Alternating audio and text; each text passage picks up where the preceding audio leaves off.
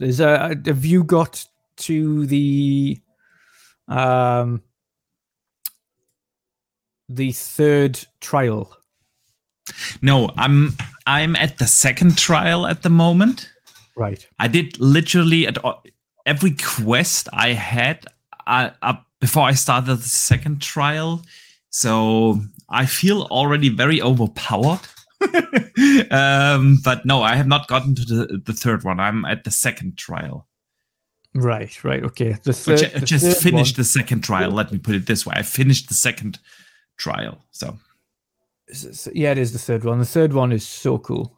Um, third one really really cool actually because it changes up the game's art style entirely to like sketchbook.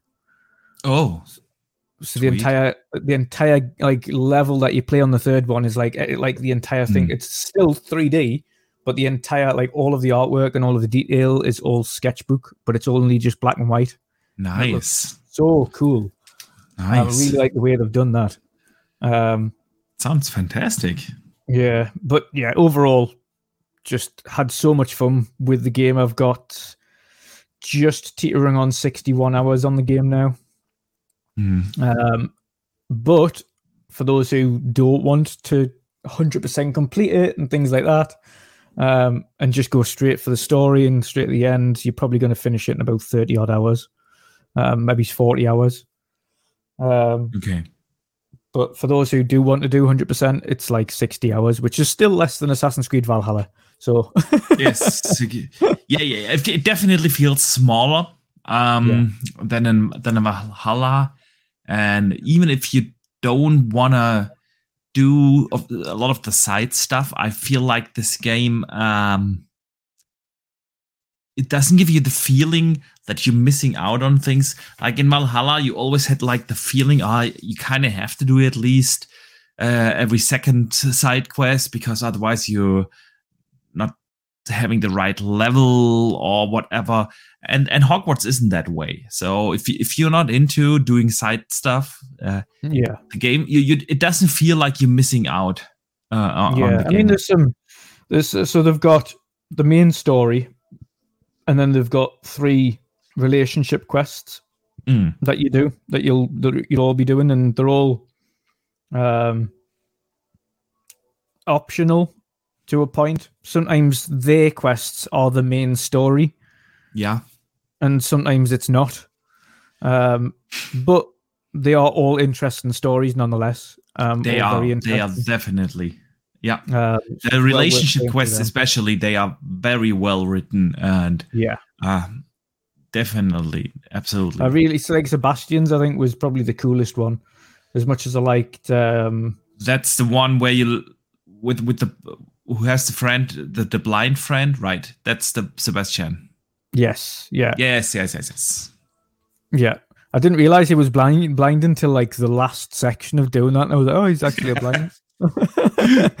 yeah, they mentioned that at the very beginning, uh, but yeah, no, that's yeah, yeah, that's uh, such a cool, such a cool quest all the way through that, and kind Oh, of yeah. seeing him struggle to try and justify it, and he, he just wants to sort things out and fix things, and um, but of course that's also the same quest you learn the unforbi- unforgivable curses. So yes, I learned Crucio now. I want to learn Abracadabra. Um, he gives you the option on Ab- uh, Avada Kedavra. He's like, "Do you want to learn it? Do you not want to learn it?" And there's a there's a reason why he teaches you, or at least gives you the option to it. But obviously, when you get there, you'll get there. Mm. Um, but yeah, it's uh, it's really good. But even I liked seeing all the different visions and things throughout the game, and it kind of going back to what the teachers were saying and, and what was happening and things like that. But I think, I think the the bonus for this is, uh, and again, I've said this about the films as well. If we're talking about the Harry Potter films, but it's the setting itself, Hogwarts. You can write so many different stories, wrote so many different things. Yeah. You don't have to be Harry Potter and Hermione and Ron. It can be whoever. And Ho- Hogwarts is, is, I mean, it's smashing records for a reason. Um, Everybody wants to be a wizard or a witch. Everybody wants to be engrossed in that world. Yeah. And there's only one thing that was not the same as in the films in the castle, and a lot of people might have missed it, but it's the big long bridge from the courtyard near the Great Hall all the way across the valley that, isn't in the game, which is Yeah, surprising. right. Yeah, you're right. They have that bridge, that wooden bridge, The wooden bridge, in the but they game, don't have the big. but the the the one of, out, out of stone, stone. right? yeah, Yeah, that's the only one that they don't have in. I don't know whether or not that's intentional Mm. because it's set hundreds of years before this. Whether or not Yeah. that stone bridge was an, an addition, like a hundred years later or something like that. They added it to the castle. God knows. Who knows? Um, but um, but it's such a good game. Such a good game. I'm having It so is. much fun with it. I had I've had so much fun tracking down all the different like like um the wands and things like that when you find all the different wand handles and trying to find the the most evil dark wizard handle I could find. a true Slytherin, a true Yeah. Slytherin. Yeah, yeah, man. Same for the um for the broom as well. There's so many brooms in the game as well you can choose from.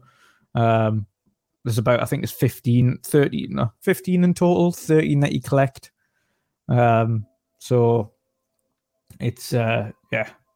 So I could I could literally talk about it all day because it's I've just been playing it kind of non-stop. It's very rare that I get into games like that where I want 100% complete them. A lot of them I just get the story done and then never go back to them Mm. There's been a handful of games over the last few years where I've wanted 100% complete it. There's only one that I haven't Yeah. yet done, and I need to go back and finish it, and that's Psychonauts 2. I've got like two Hmm. achievements left to get, but I want to get them. Um, God of War is one of them where I've 100% at both games. I remember that. Yeah. This is exactly the same. Like it's it's just got its teeth into us to the point where I just want to get everything. Mm. Yeah, no, I am fully with you. I, uh, except on the achievement stuff, I don't care Yeah. about those. Uh, but like, it's it's been a while since I've felt that immersed into a game. Um, like I play a lot of RPGs and open world games. I always talk to you about how I really like the Ubisoft games. Um, I love The Witcher. I just came I off of my me and you notoriously both loved Valhalla, and a lot of people hated that game. I know, I know, but yeah, I, I just came off of my uh, fifth playthrough of The Witcher, including the DLCs. Um, and yeah, man, it's it it is a wonderful game. The world is is what's proper English word? So um, cohesive. You know, it makes sense to may have that world as an RPG. It feels natural that you go to class and learn a spell and therefore improve your character. I, I mean, it's not just like in, in other RPGs. So, oh, you beat like 100 guys and uh, that's why you suddenly learn uh, a magical ability. But here you, you have your professors. They, they try to teach you stuff and you have to do stuff for them in order for them to teach you even more spells and it just makes sense you know what i mean um, you have like the tie into the the beast movies with uh, you collecting beasts and and using their their hair and whatnot uh, their fur uh, whatever their feathers uh, to improve your clothing yeah um so i it, it all makes kind of sense in this world. And then it is just so colorful at the, at the same time you have like um the seasons yeah the world changes from fall to winter. In, in my playthrough right now winter just started and suddenly everything looks different you know? Um i feel that is wonderfully done. Then you have like these fantastically written stories. Um, the combat is fantastic. Um, like, yeah, you have those those four spells you can assign basically to your to your button set, uh, but they are all on a cooldown, and then you can unlock different uh, like uh, sets of, of of configurations and um, you have the dodging and rolling and blocking and uh, you, you can specialize on on those or not and it's And you know about the blocking as well. There's one one thing I didn't know until really late on in the game, and I had to look this thing up because I, I, I must have just missed it somehow. When you hold down the block for your shield, and let go just a little bit later when you've held down the block once they've hit you. Mm-hmm. You then fire back at them, like directly after. I did not know that till just after. Like more like I never end of the use the block. I always dodge. So when when they do when you the Y pops up on screen to get Mhm. to put your shield up, do that, like hold that, but then hold it down for a couple of seconds until it's hit you, and then it, like a second after, and then let go, and it he fires back at them. It's like a um, back? yeah a return spell, Mm. and it basically confuses them and just stand there just like that. So then it becomes a lot easier to do damage. I think I only have used the block thing in the tutorial, and after that, Yeah. I always dodge roll, like always. There's, Um, some, there's some that you can't do that with. The ones with Y you can. The ones with B just dodge. mm.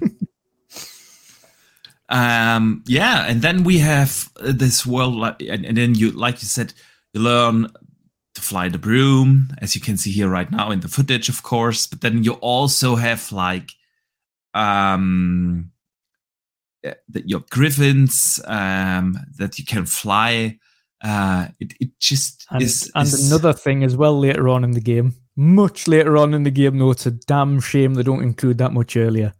Because the last thing, the last mountable thing that you Mhm. get is so cool. It's so cool.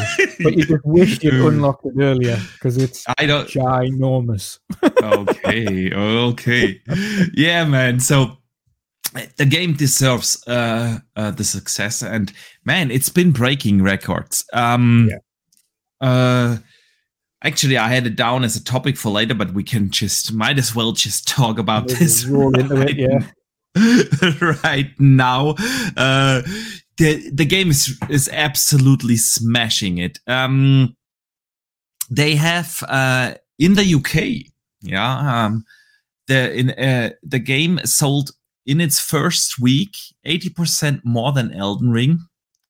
Um was of course therefore the biggest uh, uh week for any harry potter game ever in in the uk then we know or, or learned that the digital sales for Hogwarts Legacy uh, greatly surpass, and um, I'm quoting now here um, uh, from an article from uh, WCCF Tech. Um, digital uh, Hogwarts Legacy sales greatly surpasses those of Elden Ring across Europe. This is uh, coming from Games Industries' um, Christopher Dring, who now reports that digital download data for Europe has come in with impressive sales data for Hogwarts. According to Dring, the game's digital launch sales were 56% bigger across Europe than those of Elden Ring. Also, Hogwarts Legacy is outside of Call of Duty and FIFA the biggest game launch since 2018's Red Dead Redemption 2. You know what's even which crazier? Crazy. You know what's even crazier? The PlayStation me. 4, Xbox One, and Nintendo Switch versions aren't even out yet. They are not even out yet. It's basically only PC and current gen consoles. Uh, true that, man. True that. Which is nuts. Which is absolutely nuts. definitely, that means, definitely. and we know that, that like Elden Ring in its first couple of weeks did something like 20 million or something. It was like insane Yeah. numbers. Yeah. So I have no doubt Dutch, that this is gonna be probably the most successful game this year. Even Yeah. when Starfield comes out, I know Starfield has also like the potential to become a super massive success this year. Absolutely no Oh, doubt. absolutely, absolutely. I think I think the the But- thing behind this, and a lot of people keep trying to say it's like this is what happens with like big IPs, but it it isn't what happens with Spider Man. It isn't what happens with Yeah. all of those. It's literally very specific, very specific audiences where games like this just blow up. Yeah. Hog, Harry, the Harry Potter universe is one of those universes which are just insurmountable. For, if they do it right and the game is good, and in this Yeah. case, the game's had rave reviews aside from some of the controversy behind kind of some of the people.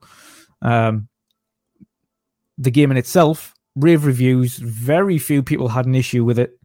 Um, Yeah. Loved it, in fact. Um, but then you have a look at others in the in the area, and uh, in that case, you've got maybe's Star Wars when it was firing on all cylinders would have been a mammoth title. Like Jedi Fought Jedi Survivor, I expect to do very well, but yes, it's not as big as it once was.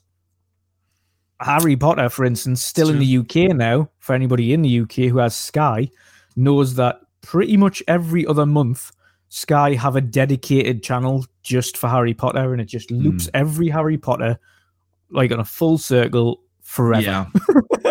Yeah, yeah. No, uh, Harry Potter is still a, a, pretty big pop culture phenomenon. Yeah, uh, a lot of people grew up uh, with the books and, um, yeah. of course, the movies and uh, and even the Beast movies. They weren't quite as successful, yeah. but and then still... then they had the issue with John yeah. Depp, and then then because he wasn't in the last one and they replaced him with somebody else, then that nosedived.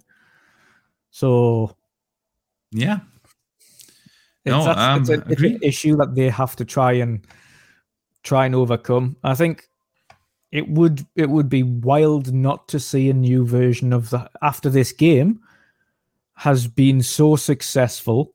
It would be wild a not to see a continuation of the films in some capacity, like the actual yeah. films, not Fantastic Beasts. Yeah, and it would also be wild not to get another Hogwarts in the Legacy. future. Yeah. Yeah. There, there will most certainly be a Hogwarts Legacy too. Like they would imagine imagine this studio looking at the sales and, and just going, "Oh God!" Like this is it's crazy if you think about this. The studio itself has never released like a triple A game, not even close to what a double A game is. Yeah. Um, yeah. So they came basically out of nowhere release a massive open world game with one of the most recognizable um, characters or or uh, a lore in the world, uh, and they totally nail it because this game could have also gone down South Hill, yeah. Um, but they absolutely nailed it, and overnight they became like Warner Brothers' biggest gaming IP. I mean, more successful than the Arkham games. Yeah. I don't know what's bigger than the Arkham games from from Warner Bros. Nothing. Nothing. so um, the, the, biggest IP was their biggest IP. Was their what? uh, biggest IP, and now it's this.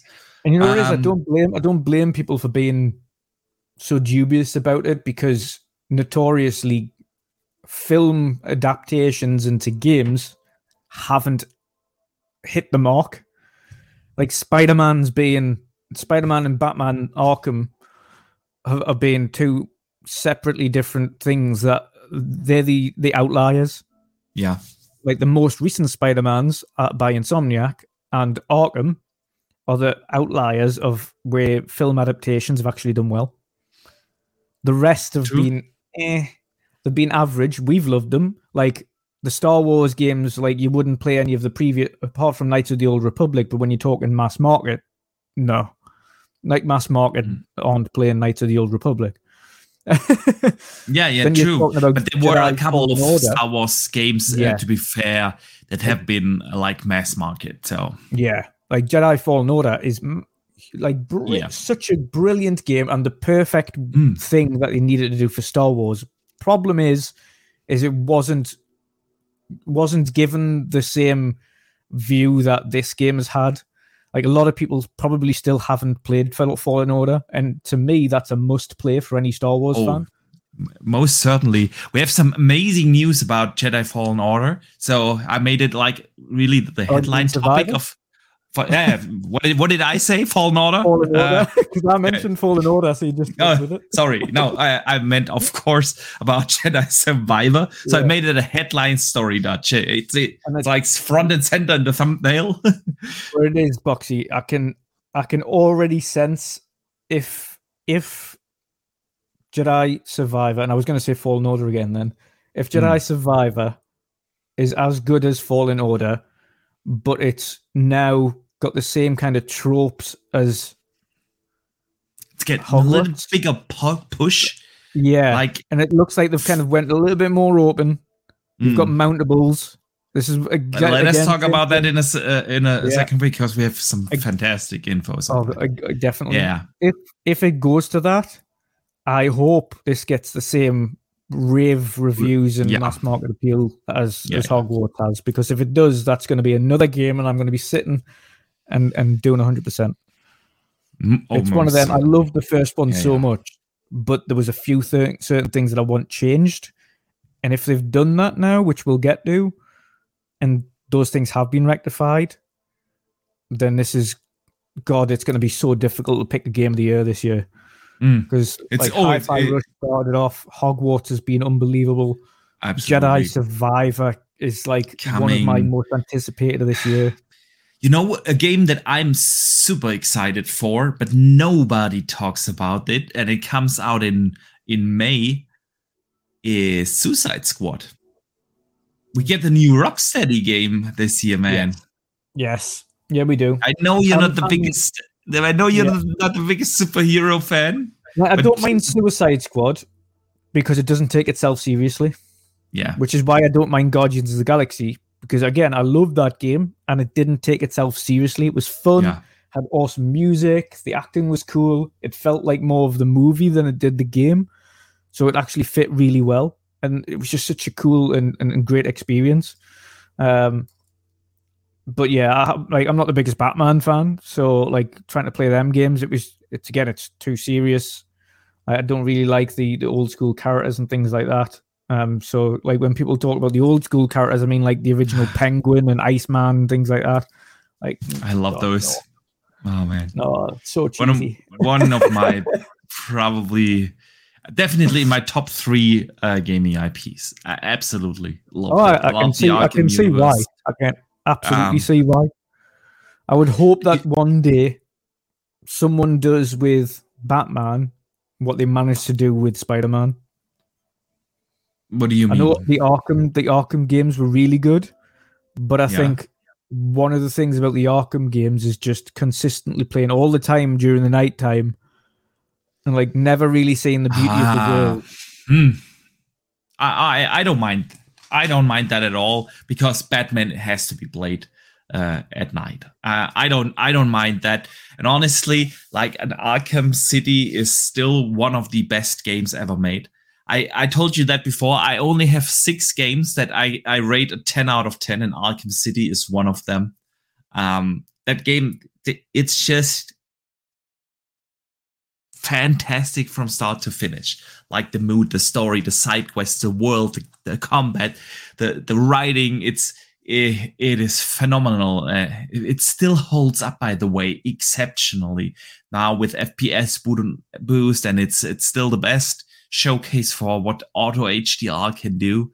Um, no man, uh, Spider Man can learn a, a thing or two from from Arkham City. Uh, most certainly, I would get. Yeah, I mean, uh, with way. regard to Spider-Man, you know, I've been before Hogwarts dropped. I've Yeah. been making my way through that, and I've been trying to kind of what I did want to do is just try and do everything in Spider-Man, and and as opposed to just finish the game because the achievements are super easy. Sorry, the trophies are super easy for Spider-Man. Mm.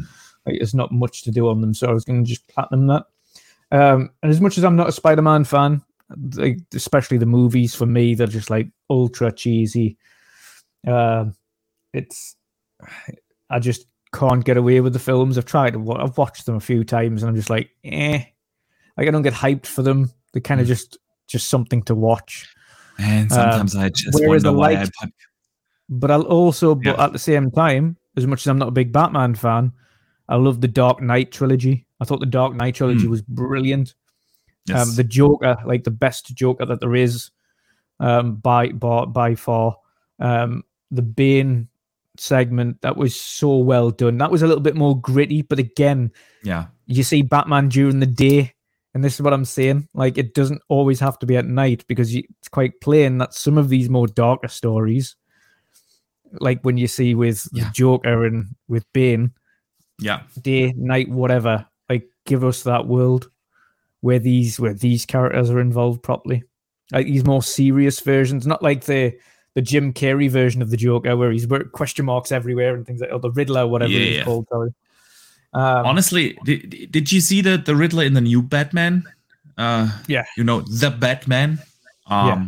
that's a Riddler. Yeah, Yeah. scary as fuck. So yeah, it's Yeah, exactly man, what it um, should be personally, because yeah. I think Batman in itself should be dark, should be gritty, should Yes. be like That, that's why I love yeah. the that's why I love the the the Arkham games so much. They they have that dark, gritty setting for Batman. None of the the characters are taken um into into silliness or something. Uh yeah. and and, And and that's that's the reason I didn't like the original Batman films because like Penguin was I could, that was so. I mean, come on, the one the one uh, the first one with with Mr. Ice or Keaton was good. called. The, the first two with Keaton were were, were Yeah. good. Yeah, the then first two we got- ones were good, but the the it's just the the villains were so god awful. Hmm. I mean, there was a different. I mean, it, Yeah. was, it was a different area. Uh, oh god, yeah, so I, I, it got really cheesy with the third one with the with Two Face and Riddler, and uh, well, Ki- well, Kilmer was Batman, right? And then the George Clooney as a Batman. It's just not. But then Yeah. they with the the Dark Knight trilogy, like you said, fantastic. And I really was surprised about the new Batman. Uh, honestly, uh, the the Batman, you know, the, yeah. the latest movie. Uh, truly, the Joker, it's the same as the Joker. They're both going dark and gritty, and that's how they should Yeah. be. I'd love to see the Batman meets the Joker and Yeah. collide that universe. It needs to happen. Oh, it absolutely needs to happen. It definitely needs to happen. Let me briefly shout out Dave Ramos, who sends in the first pod, uh, super chat of the day. Thank you, man. He says, "Glad you folks are podcasters. Hola, folks. Um, appreciate you, man. Um, yeah, we we do podcasts just because of fun. It, it I, I don't know about you, Dutch, but honestly, it's like it's it's so on the one side relaxing on the other side like i'm really always looking forward to a thursday to just you know talk for two three or even more hours about gaming and everything with you man. It's just um and and with the community of course. By the way in the community guys let us know in the chat what you have been playing um Yeah. it was what else have you been playing apart from Hogwarts, or have you Yes, been uh, like me thank and you, you've thank been you. playing everything? Thank you. ah, you know, season three of Age of Empires came to an Welcome, end guys, to today. the world of empires. It's, it's the it's my time again to talk about Age, and you know what, Dutch? You know what? I did something for you, uh, just for you. And everyone else, of course, here. Uh, I recorded my last game of season three, and you know we're gonna switch over to this. Um, um, so here we go, as you can see in the loading screen, still in platinum rank. Um, and it was I played that match yesterday. Was um, the last game, uh, last match of season three came to an end. They always take one day break. So today are no ranked matches available, and tomorrow we will have, um, or we will start with um, season four, and I can't wait. They have a new biome, you know, uh, that looks uh, that the new biome kind of looks like coming out of Avatar with like glowing trees and p- everything is purple, and it's it looks awesome. But they also made a lot of new adjustments to the civilization, so with uh, like with every season, and that's what makes the seasons in Age 4 so exciting. Um, we they do certain balance things. They adjust balances, so your strategies typically don't work.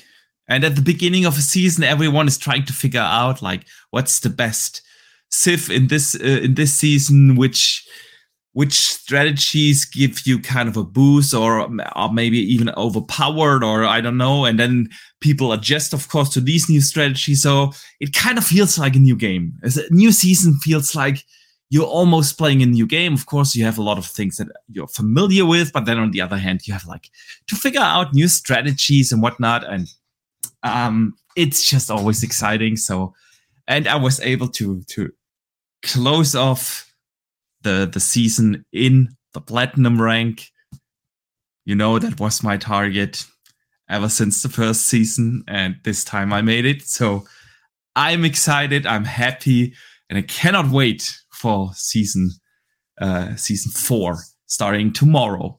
Man, but I'll leave it at, at that. I know, I know people don't want to hear me rambling on about H H four every podcast, but yeah, man, it's just so it's damn good. good. good.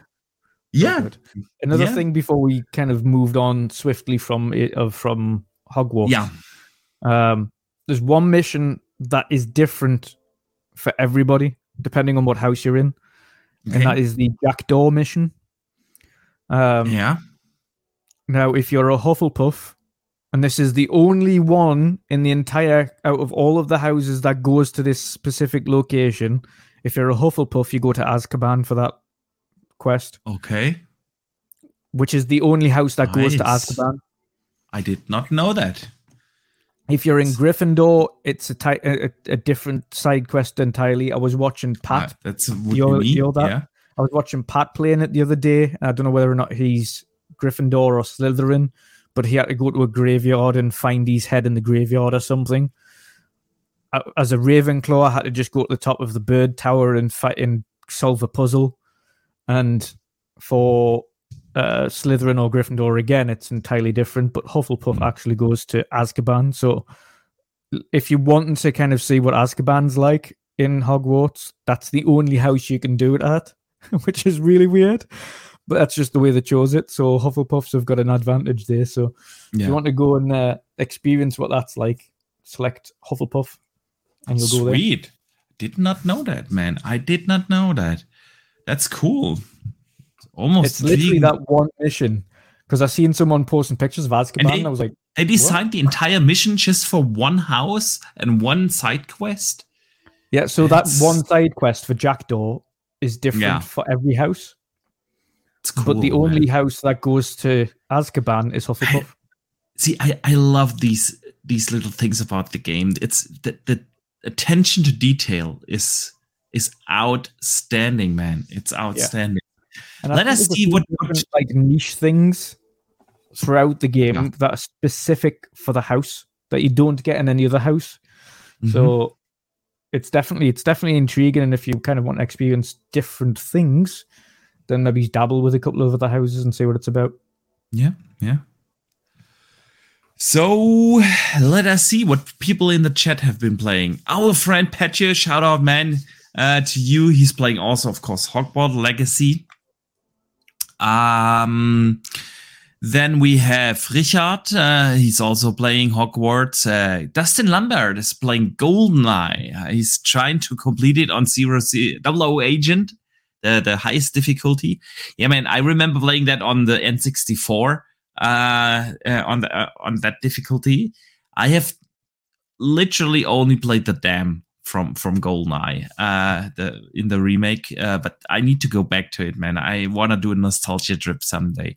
Fantasir is playing also Metroid Prime. Awesome stuff. Good stuff. I heard really good uh, things about that. To be honest, it looks mm, beautiful. Like they've done such a good and with at 60, remake. man. It runs at 60 on the on the on the Switch. I'm definitely gonna fantastic. Yes, it does. I'm going to get that. Um, and it's also not a full priced game. It's not seventy dollars.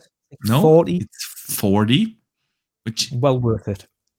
Absolutely, absolutely. I'm definitely going to get that, man. Um.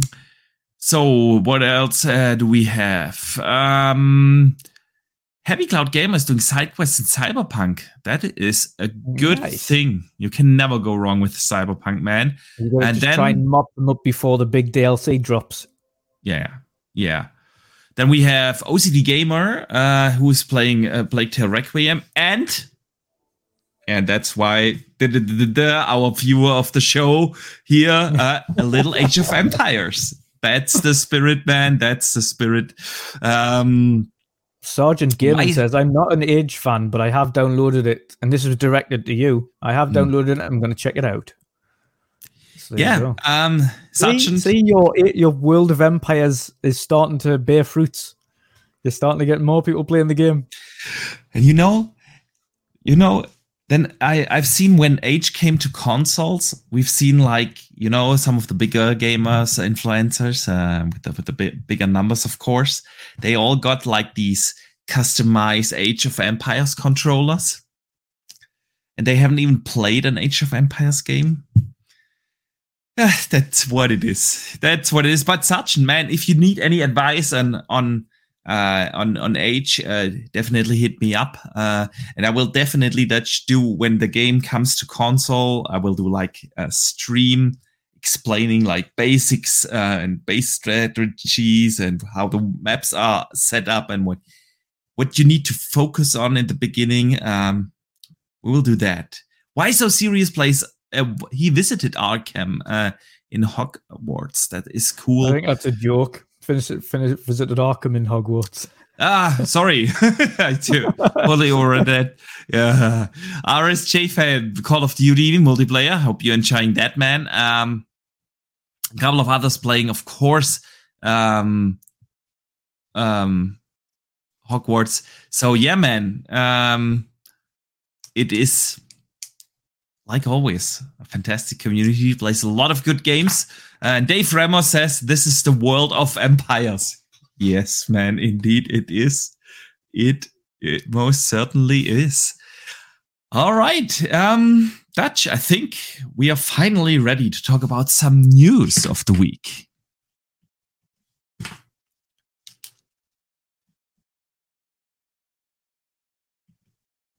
All righty, all righty. Um, we are 47 minutes into the show and just barely started with with any news. Uh, we are a good track here, man. I knew that was going to happen.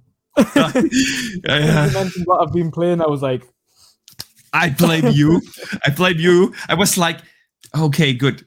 Like Dutch is tired in the green room. I knew, okay, he's tired. Good. We can keep it to a nice and sweet two hour show. Um, because I gotta get up early tomorrow. But know, I blame you, man. I blame you. Yeah, I'll take the blame. Don't worry. so, what happened in gaming this week, dude? Um, we had the Super Bowl, and guess what didn't happen? Anything. Anything, and uh, you could could say that, but I was I was trying to to bring the conversation over to Starfield because people have been telling me, man, on Sunday we have the Super Bowl. We're gonna get a Starfield ad with the announcement of the Starfield showcase. And guess Where did that come from? Where did that rumor come from? I have no like, idea. I only seen it during the Super Bowl. People like, is there to be a Starfield? Com-? Why? Why? Why would you think this? Is it because Xbox put out a thing like it was just the moderator saying how excited he was about the Super Bowl, and everyone was just like, okay, then three plus three equals nine, so let's go. it's crazy with with Starfield and these rumors. Yeah, you have also like the cult uh, cult um, uh, of of the Marchers. You have seen our good friend yep. Pong Soul, Pong and uh, Steel Rain are both Marchers. Yes, they are Marchers. Uh, and I'm a, June, I'm a June man. You you're a Juner. Um, a I'm a before Red Faller. So, so is that an April? Probably. My guess would or, still or be joining the marchers rank. No, I'm not going too much. I'm I'm I'm I'm an Apriler. Yeah. So uh whatever that means. so yeah, man, we didn't get any Starfield news. What we did learn is um from um a developer uh, who posted on Discord this week that the team is still trying to figure out um, what to show at the upcoming Starfield event itself. So the event isn't obviously set in stone yet. Uh, I'm going to quote uh, his, uh, him. Um, he said, "We'll have more info to share on the showcase when it's ready to be. Still so- sorting stuff out for it. I know that's not the answer you want, but nothing specific is being withheld." So kind of sounds like that that they haven't even like frozen the the the showcase. So yeah, man, it's not looking good for the Marchers. Um, if you ask me, what what do you think? You know what? You know, I, I kind of understand why they find it difficult to show because what haven't they already shown? It's a good point. like oh, I mean, it's a it's a fairly good point. Yeah. They've so they've shown that you can build bases. They've shown that you can build spacecraft. They've shown the combat. They've shown a bit of the exploration. They've shown the planets. They've shown the different factions and the colonies. There's not much else to show without starting to spoil the game. Did they give a little bit of a story segment so you kind of get the gist of what's happening with the story? Or do they just leave that and just let it figure it out for yourself when you when the game drops? It's hard. I can understand why they're saying it's hard to figure out what they want to show because what what you got left to show without spoiling the game. I mean, the, to to be fair, the game is so big that you could, of course, like show a little bit more and still have a lot of surprises left. But then, yeah, what what else do you actually need to know about the game? That's that's the question you're raising, and it's a fantastic question question because we know that they have space flights and space combat. We know you can visit a thousand planets. Uh, you can harvest resources. You can, on a typical Bethesda manner, you can like go into the cities to get quests. You have factions. You have. They already did a good breakthrough, uh, a breakdown of the of the game, um, and so The yeah, the only thing they haven't literally shown off is just a slice of the story. But then you would I don't want that. What, for, exactly. For what? For what want- do I need to know know about the story up front? That's the thing. Like, it's not even just that. Like, it's it'll be such a big story that a ten minute segment won't cover anything. Yeah. Like, you couldn't show ten or twenty minutes of the game story because that won't show anything. Like, it, you know how Bethesda games, Skyrim, Fallout, they all work. You get a quest, have a little blurb, and then you start doing that quest. Mm. And then half an hour, an hour, two hours later, when you're coming to the end of that quest, then the story kind of materializes a bit more and you speak to whoever it is that you need to speak to. And like in between, it's just combat or questing Yeah. or looting or exploring. You've got a start point of the story and then you've got an end point of the story, and that's like within hours. Yeah. So like how would you mold like a like a story segment together for a video? It would have to be like a culmination of many hours boiled down into like a 15 minute video. yeah. And that and, and then like you say, you don't really want to see too much. Um they they haven't shown gameplay. They have shown gameplay. They've shown combat, space combat, Yeah. crafting, building, explore a little bit of exploration. Hiding everything. Yeah. Uh, in and Oh. out of your ship, I would imagine you're just doing exactly what you do. You go into your ship, you'll be able to grab weapons, Yeah. change your armor and They- things like that. They said off. you can't land the, the the ship manually anyway, so it's like a Yeah. sequence when you enter the orbit and then it lands and you just get out. So yeah, man, uh, they you you're absolutely right. They have shown a lot um, already. Uh, still, I think the game is still little big enough so that you can do another 20 minute showcase without spoiling anything particular. You could go in, I don't know.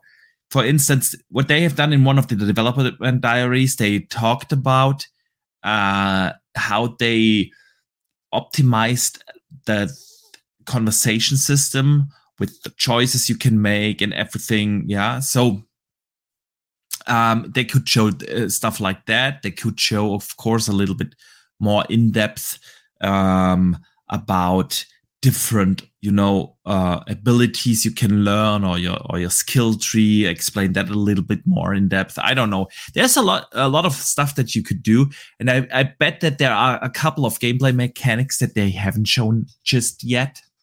Um, so yeah, of course they could show a lot. The question really is how close to to launch do you want to want to have that show? Yeah. Um, and I, the, I, the age old adage of building a vertical slice to show off. yeah. Would you waste the time building a vertical slice for the showcase? I don't think so, man. I don't think that not. they are at the point where they have vertical slices. We have heard from multiple people that the game is playable from start to finish, so you don't have to make a vertical slice.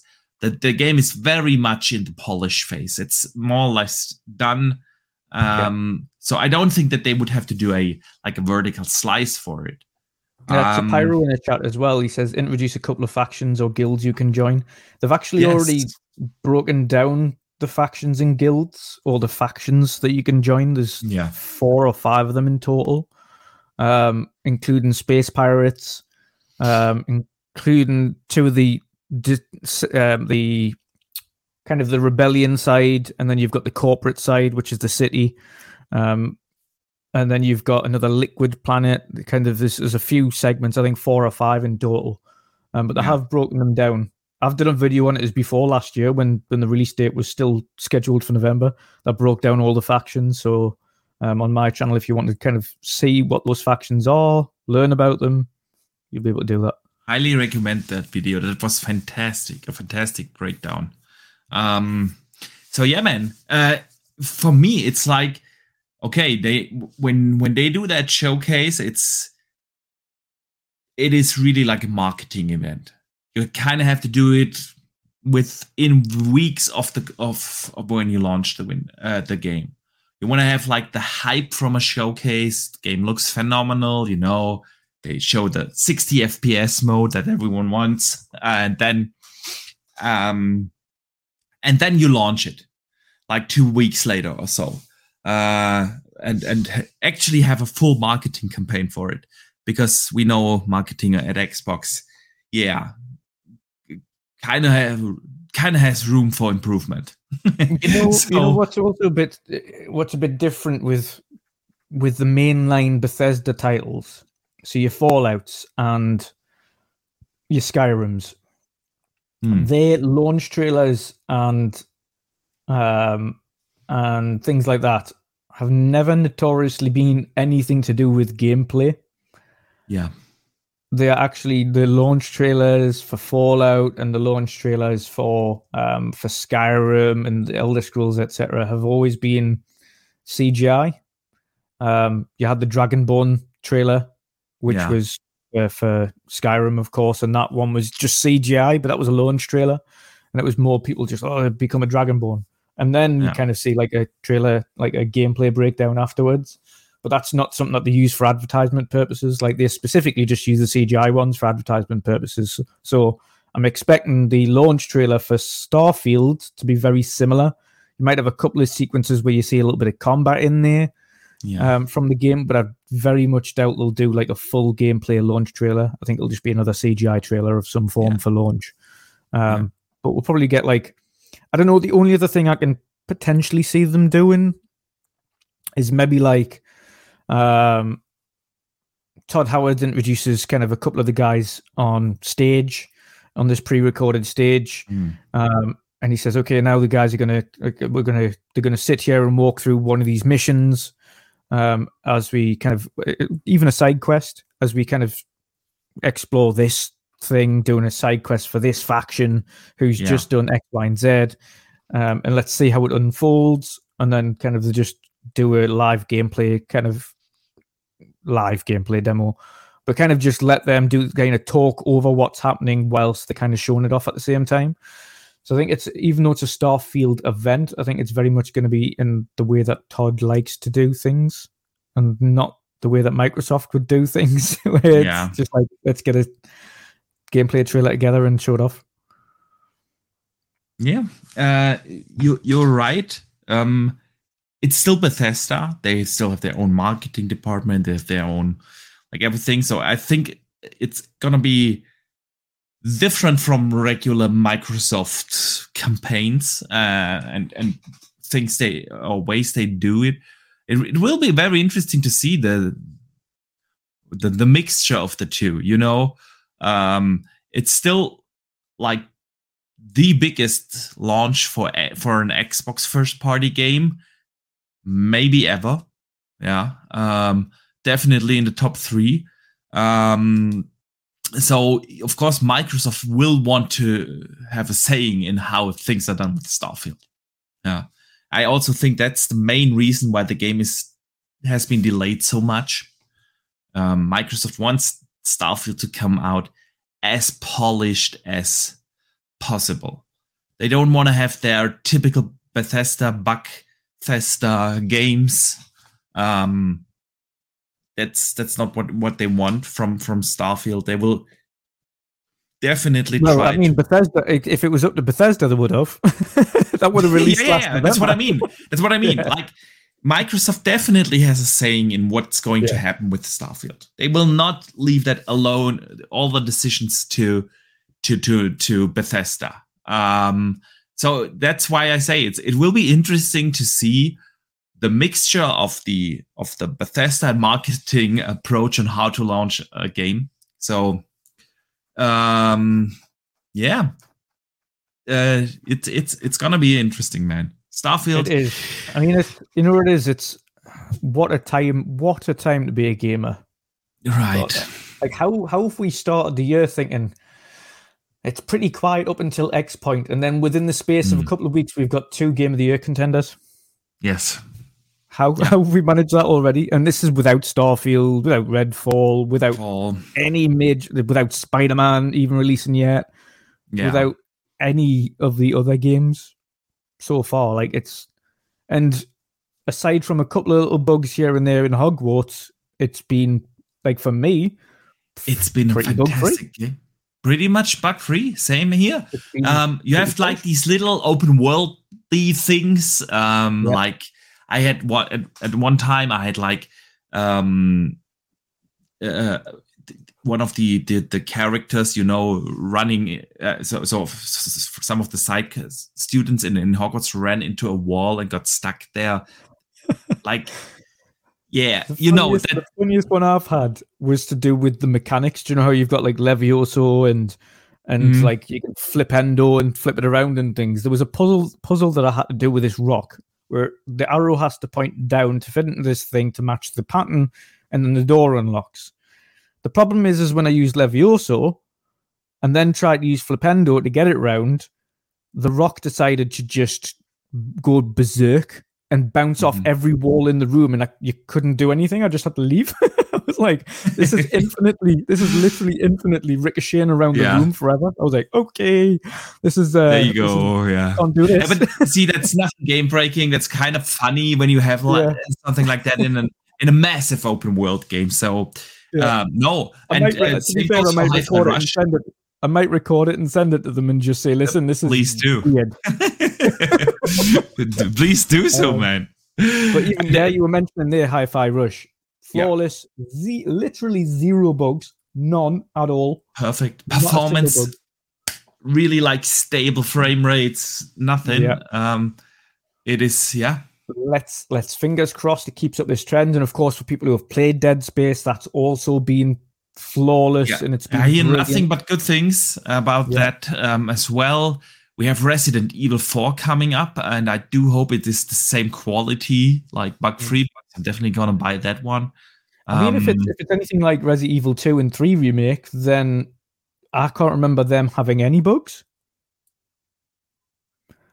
Yeah, now that so, you say it, you're true. Yeah, true. I can't. Uh, I, think, I can't I think, think of. We're on for I only played the second one. I didn't play the third one though. But yeah, yeah, true. Yeah, so I think I think we're on for a good one there as well, and I think it's it's one of the most anticipated remakes that they've done. I think yeah. Resident Evil was one of those one of those sleeper hits, kind of that nobody thought would be a hit, and then yeah. when you speak to people, they're just like, "Well, four is one of the favorites of all time." I'm like, "Oh, really?" So everybody loves four. yeah, and that was my favorite. So um, yeah, that's going to be awesome. Absolutely, man. The Resi 4, we've got Jedi, we've got Jedi. Redfall, we've got mm. Diablo, we've Ooh. got. God. Oh my goodness!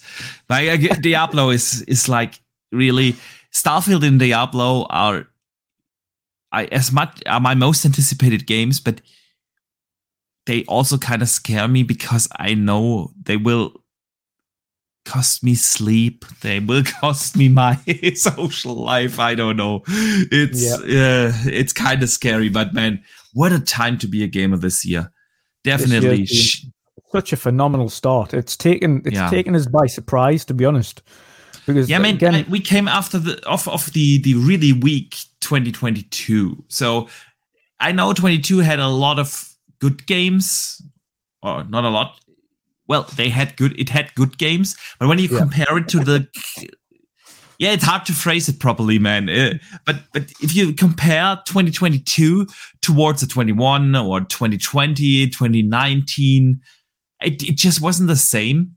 Um, and and 23 already like started this massively um and we're only in for a few weeks and we have like every month uh, um until yeah august like at least two major releases where people can get excited for so yeah man yeah it's I'm so I am so thankful, so thankful that nothing was around Hog, nothing major was around Hogwarts. yes I am so so pleased for that because like that's God, it would have been shelved. I would have had Yeah. to shelve other games to just continue with Hogwarts at this point. That's the problem with with Jedi now. Honestly, after the, the six week delay, Jedi comes out at a, at a pretty damn spot because it's like three or two days apart from from uh, Redfall. Um, See, that's this is a, we have is. Zelda the same month and Suicide Squad and For me, for me, that's okay. For you, it's a little bit difficult. it's, I don't like. Zelda. I don't like the, the current Zeldas. Uh, I'm happy with the, the previous ones. The original ones were fine. Loved them. I'm Yeah. not a big fan of this new style. But again, not games for everybody. Um, but it's a game Yeah. for everybody. Um, That is a fact. Yeah. for, for me, the big one. uh, If if I had to pick or choose between Redfall and Jedi Survivor, it would be Jedi Survivor. Mm. Nine times out of ten. Um, yeah. as much as Redfall is a new IP, I've already played Jedi Fallen Order to know how much I'm excited for Jedi Survivor. You know what? Let's talk a little bit about Jedi Survivor, man. Um, but first, let me uh, catch up on the super chats. Dave Ramos sends in five dollars. Thank you, man. Appreciate the support. He says, "Polished equals easy to understand shipping when ready." Hashtag September twenty three. So you are a September, uh, no, or what? How would we call a September? The cult of September. September. Uh, September. I don't know. I don't know. Uh, but yeah, man. Um, September for Starfield. Yeah, see, I don't see that game uh, uh, move being moved out to uh, the second half. Uh, I just don't. And then let me shout out Pyro think The, late, the, that the latest that that game hits the second half would be July. Mm, I think that's the latest it will hit Yeah. the second half. yeah, because Um, you could argue that it, this is still like almost a 12 month window that they have originally given. So yeah, yeah, And then then tail end of the year, we're still pretty. I'm still pretty confident we're going to get Red uh, as sorry Hellblade as the fall release as the Yeah. winter release. yeah. Um, and I think in between that, depending on how Stalker's doing, that could release before that. And then you've got a couple of third party and second parties that haven't released announced dates yet, like Flintlock Siege of Dawn. That's going into Game Yeah. Pass. Hasn't re- announced its release date as yet. Yeah. That was meant to be the first half, but that could very well fall in the second. Again, you don't want it getting caught up in the mess that is March, April, May, June. Yeah, yeah. Like they I they're mean, getting there ridiculous. is literally no point in the first half where you could release um, as an as an indie and not being um, in the way of, of of a bigger release. Dead Island is has gone gold, man. We have like Resident Evil coming. Everything every month is is kind of like jam packed with with triple a releases. So it's hard for indies, man. That was Yeah. that was the thing about 22. What I always said, like 22 was really the the year for indies because you had like six months straight without a major release. Um, in between uh, May and and October, you basically had nothing uh, uh, bigger coming out. So that was definitely easier for for indies. And now Uh, also, like a case of Benedict uh, uh, Dick Fox is is uh, uh, set to launch in the first half. Um, it, it's tough for those smaller releases. Uh, Well, I mean, but the good the thing about hand- smaller releases. I was going to say the good thing about smaller releases is that they are much smaller games. yes, So you can kind of complete them over the course of a couple of days, um, as opposed to like Hogwarts, which is a couple of weeks, unless you're not working and have Mm. no responsibilities. In which Yeah. case, you can probably knock that game out in like three days. Um, yeah, that's true. That's Um, true. to to to uh, Pixelbit and G in chat though, uh, he said he says, "Is anybody else concerned Starfield would be too much like Outer Worlds?" I don't see that as a negative. Um, I Outer I Worlds was fantastic. Outer Worlds. I Yeah. absolutely adored it. I it, what it will be though is it won't be the same humor. Starfield is definitely going to be serious. Obviously, Outer Worlds two we know Mm. is on the way anyway, and that's going to be um, a little bit more silly, like the first one was. It had good humor. Um, obviously, it wasn't like laugh out loud humor. It was more like adult um, sarcasm and wit than anything else. um, but no, I, it's to be honest, if it was anything like Outer Worlds, that would make it like make me like it more. I loved Outer Worlds. Um, Outer Worlds was fantastic. That's why I'm so excited for Avowed, man. I cannot see, uh, I cannot wait to see what what Obsidian can do in a high fantasy setting. Like, the, the Outer Worlds was basically their take on Fallout, yes, Space Yeah. Fallout, and it was Space brilliant. Fallout, and and and Avowed is gonna be their Skyrim. And man, You know what I like about the Outer Worlds more? And Skyrim is a di- it's not Skyrim, sorry. Starfield is a different end of the scale. So Starfield's like hundred plus hours mega game akin to Skyrim. Yeah. Outer Worlds is like this is our abbreviated version of what Fallout would be in space. And instead Yeah. of playing 60, 70, 80 hours, it's a it was 30 hour convenient 25, 30 hours. Yeah. Yeah, it was a very convenient. It didn't outstay its welcome. It was Yeah. just long enough, um, not too long. Then it had some awesome DLC that came afterwards with some really great missions, really great content that that everybody loved just as much as the main game. So, um, no, you know where it is. Obsidian, as you mentioned there, Obsidian. uh, an- an- another one of the the jewels in Microsoft's crown at Oh, the yeah. moment. Um, I mean, and they are so effective. Bethesda, even without Bethesda, like knowing that they've got the likes of the Outer Worlds come, the Outer Worlds coming, and Avowed coming to hit that kind of Skyrim open world kind of RPG esque Yeah. area, you've already you're already set for two awesome games in the future anyway. Um, but having Bethesda coming in with a big Starfield, a, a traditional Bethesda title there, and then later on down the line, well down the line, another Elder Scrolls Yeah. um, and many other titles. It's it's just a lot a lot of awesome stuff to look forward to. In addition to that, you have Fable coming from Playground. You have like inXile. Man, I cannot wait. We we we, do not talk enough uh, about how excited I am to see what inXile can do with proper funding. If you I'm- look I'm what they have exactly been, the same, I'm the- exactly the same for Undead Labs. I'm ex- exactly Yeah. the same for Compulsion. Um, I want to see what all these. yeah. See, on Compulsion, I'm still a little. I want to. I'm I'm excited to all- see. I was going to say these are all companies that haven't notoriously had the funding and they've had to kind of work Yeah. with people to get some funding, but not as much as they probably would have done. And then when you have a look at what the team behind Psychonauts managed to do when Oh, yeah. Microsoft gave them that funding and security, and they actually ended up putting the content in that they would have cut otherwise. If you have a look at the way We Happy Few started, and then what happened when they started working with Microsoft and how We Happy Few ended. Like that game Yeah. is so much better at the end where it is Oh, yeah. now I have no doubt. I have, the.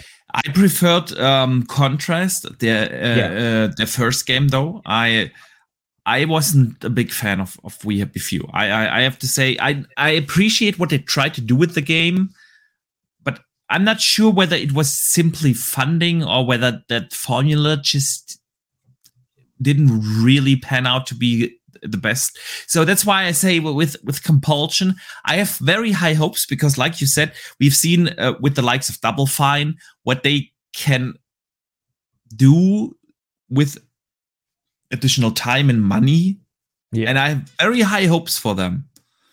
Um, but their previous games have not convinced me like and in ex- the inXile games did. When I look at games like Wasteland, man, Jesus, that was with the the, the low funding. Yeah, amazing. Is, or yeah, when oh, you yeah. look at State of Decay 2, boy, was that addicting. And that was with all the bugs and all the oh, issues. God, yeah. And that was I could I hated this game, man, because it I was like literally every night. It was like one more house. I'm, go- I'm only gonna loot one more house, and it's all of a sudden it was 3 a.m. and I was sitting at work the next day, like, okay, today I'm not gonna put on the Xbox. I'm not. I'm not gonna do it. But then, like, I couldn't resist, and it was like such an addictive formula. So seeing yeah. those studios, yeah, those studios with with the the the funding, I cannot wait, man. Undead Labs, very high hopes for those. Oh, God. especially when I know that coalition's working with them as well now. Like, oh yes, like it's, mm. I'm so looking forward to seeing their true vision. For like, State of Decay One was like it, the the indie darling. It hit off in the right notes. It was a, a yeah. brilliant survival, a true survival game with permadeath for the characters and things like that. Yeah, and people loved it. They got the chance to make State of Decay 2. It still wasn't like it was kind of in the middle of working with Microsoft, then starting to work with Microsoft. It was kind of a middle gap thing. So, yeah. And again, the state that game's in now compared to what it was, Jesus Christ, it's a difference. Like they've they've had an entire next gen version kind of built up to it where they reskinned the entire game with high fidelity assets.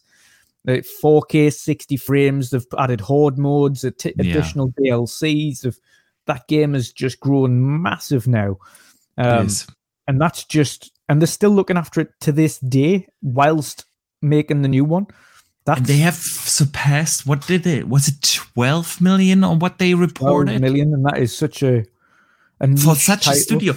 You know, I did not know that. Um, and I hope I remember correctly. Eh, but the first one, you know what the budget for the first one was? One hundred thousand. Hundred thousand? How did they build that game on a hundred thousand? I have no idea, man. I have no idea. And um and and to see how, that how many people built that game? That can't. That's not even three people's wages. Yeah, and that that is what I mean, man. Uh, if you if you look at at at that um, kind of like talent and now they have the funding i th- i just think that's that's what compulsion has yet to prove. I have high hopes for them. I i do because i can see especially with contrast there was something there definitely. Yeah. But I kind of have to. Got, it's it's these companies have definitely got the ideas, and if you have a look at Double Fine, and the, which is the reason I brought up Psychonauts 2 was a perfect example because they've went on fire and I still yeah I'm gonna watch that documentary tonight actually because I've heard mm. great things about that documentary. If you didn't know, of course, Double Fine have released a documentary about their seven yeah, year two hours or it's yeah. long, right? Two hours documentary about really, really good about yeah. the the entire development process, oh. including oh kind of cutting out bits from the game, going to people saying we're probably going to have to close down. Like you see all of that in the documentary, and then of course Microsoft come along and they're just like, listen, like become part of us. You've still got the freedom to build whatever you like, and yeah. you just don't have the the worry anymore about finances. And what we got was Psychonauts 2, and it's one of my favorite all time games. I absolutely adore that game. Yeah. The story was phenomenal. The gameplay was terrific. The worlds, the characters, so entertaining. Um, and it just makes me, and again, Double Fine, uh, it makes me really look forward to, to seeing what Tim Schafer and the, and the guys can do going forward. If that is just even a, a glimpse of what they're capable of, yeah, God, they're going to such a that could be Double Fine could be uh, should we say Microsoft's Insomniac in terms of the quality of game that they can put out? Again, that was a game that was so creative. Yeah, it was so.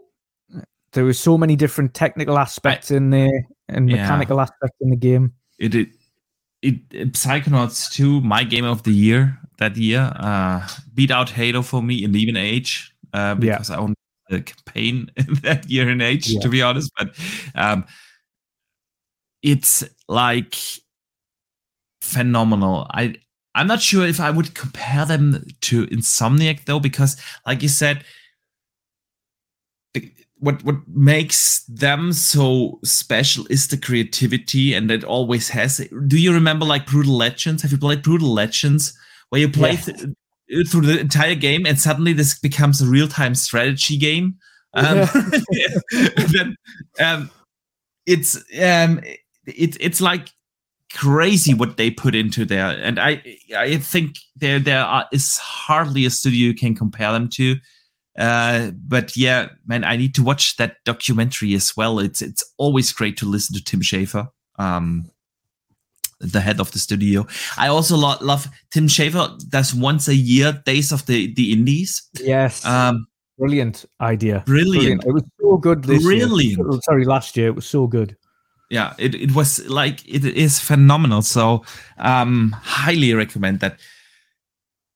Yeah, man you know what a game comes out? I know we wanted to talk about Jedi and we will get to Jedi, but um Stalker 2 also supposed to come out in, in yeah. the next months. Um and it kind of looks like the devs are very convinced that they still managed the the original release window of first half.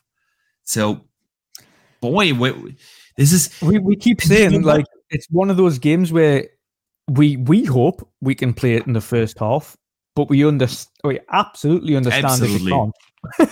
I think I think like, I think no other developer has a better reason to delay their yeah. game. Yeah. Uh, there's simply no other developer. yeah. I was gonna say if they would have come out with a post like that said, sorry, it's it's having to get pushed. Like, I don't think anybody would be surprised. They'd be like, yeah. absolutely no problem. Like, you didn't even need to put this post out. Just you finish it when you can finish it, and we'll play it. Absolutely. Uh, but if, you if know they what? are that confident it comes out in the first half, I am absolutely playing that day one. Mm. I, I and you know what? Um, I had uh, a couple of weeks ago contact with the community manager, and honestly, this is one of the nicest uh, uh, community managers I've ever been in touch with with any gaming company. So kind, so open. It, it shout out to the, those guys, man. Um, honestly, I was so, so, surprised because when you're a little YouTuber like me and you reach out to to the uh, to to some gaming companies, like half of them don't even reply uh, and from those who do reply, you get like literally bare bone answers to your questions, like sometimes one word or no comment or stuff like that, you know. Um, so it was like it was um, absolutely fantastic uh, to to have a community manager that kind. Uh, uh, was I I've, I was so surprised, man. So shout out to those guys let me tell you, Dutch, why do I bring up um, Stalker 2? Because I have a theory that in March we will see the game and we will get uh, a release date in March because um, Unreal is to have a showcase. They announced the showcase. Uh, for for March. Um, they will align that with um, the GDC, the Game Develop Conference. Um, it's called State of Unreal. Uh, it's coming next month, and uh, they will show uh, third party games and new projects. And now I'm going to quote to get a glimpse of uh, at what's in store of, for the future of game development as the Epic te- uh, Games team takes the stage with our talented partners. We'll take a look at some new projects, dive into the latest Epic tech, and have some fun along the way. You can't make it in person. Watch it also on YouTube or Twitch. Um, Silently And- hoping we get to see Hellblade. it's a, I wouldn't far expect- fetched. It is so far fetched, but I, they've used it as a poster thing for for Unreal Engine in in their tech demos for GDC before. mm. So, I mean, yeah, you know, I don't know. man. I. I don't, but I don't think so. I honestly, with with June coming up, um, that's where where they're gonna show uh, the um show the uh, uh Hellblade demo. But what I do think is because um they have like openly talked about okay how Stalker Two is going to run in Unreal Five. Uh, I mean, the, the game looks drop that gorgeous from everything we've seen so far. Uh, it's got every bells and whistles. You have like performance mode for up to 120. You have ray tracing. You have uh, global illumination. Uh, it's like they they they use gonna use nanite. They're gonna use lumen in the game. It's it's it's a showcase and honestly, which other triple A kind of game does use the Unreal Engine that comes out fairly soon? I was of the belief that um, Jedi Fallen Order is actually running in Unreal 5. I thought that. I thought that, the- but then we're gonna get to that uh, uh, statement a little later. But this week, uh, in an interview, they they said, "Well, and we are proud to use the, our customized, updated Unreal Engine 4 thing." I'm not sure whether that was just misquote from the uh, uh, interview, but kind of sounded to me like, okay, um, we are um, wh- which other AAA game do we get soon? Which is going to be the first one outside of Fortnite that's going to use Unreal 5. So that's Stalker, and that's why it's my theory. If they have a showcase, of course they will show like last year they showed the Coalition, you know, the cavern thing, um, which was exciting, and I could see them do do a thing like with with Stalker 2. You know, um, Epic is like uh, very close to the Ukraine. Um, obviously, um, they have a good relationship with them. So why not, man? Why not? It would be a cool thing. What do you think? Stalker 2? Or what else do you expect to be there at, at this Unreal State of Unreal showcase? What other games could they show? It's hard to tell, really. It depends on what games want to be shown off. I suspect a lot of games that might be on PC only. Mm-hmm. There's a lot of PC only games that might be shown off. I Yeah. don't know whether or not a lot of these first party games on other platforms would get shown off. So probably a lot of third party stuff. Um, Again, last not- year we had the Cavern from the Coalition. mhm.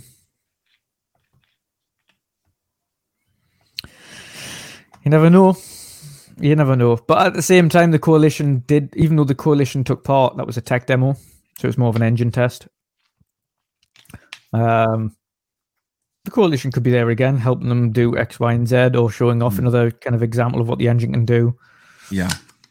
But uh, I don't know. I don't know. I think Stalker's a good one to show off, definitely. Um, I don't know. What do you think? Outside of Stalker, I think this year we will see less of these um, only tech demos where you see like rocky landscapes and lush forests or whatever. I actually think this time they are gonna show more games um, because uh, we are closer to actually show um, show games um, in action in Unreal 5. So um, I find it funny that now an engine has like this event. So I know we've we've we we know we get a lot of bigger games um, going to use uh, uh, with Unreal. Yeah, The Witcher is gonna use Unreal now. Tomb Raider is gonna run in Unreal. Of course, tons of Xbox games use Unreal. Um, so whenever uh, you see like a game ha- having technical issues, everyone is like, "Oh, just use Unreal, just use Unreal there." And Unreal has become this kind of kind of this thing within the uh, gaming community to be to be big enough to be a platform on its own, if if that makes sense, you know, with them having now an actual showcase, uh, a yearly one. It's the third one they have. Um, that is actually being advertised as a showcase uh, outside of GDC and everything. So, um, it's I don't know, man, what they what they will show.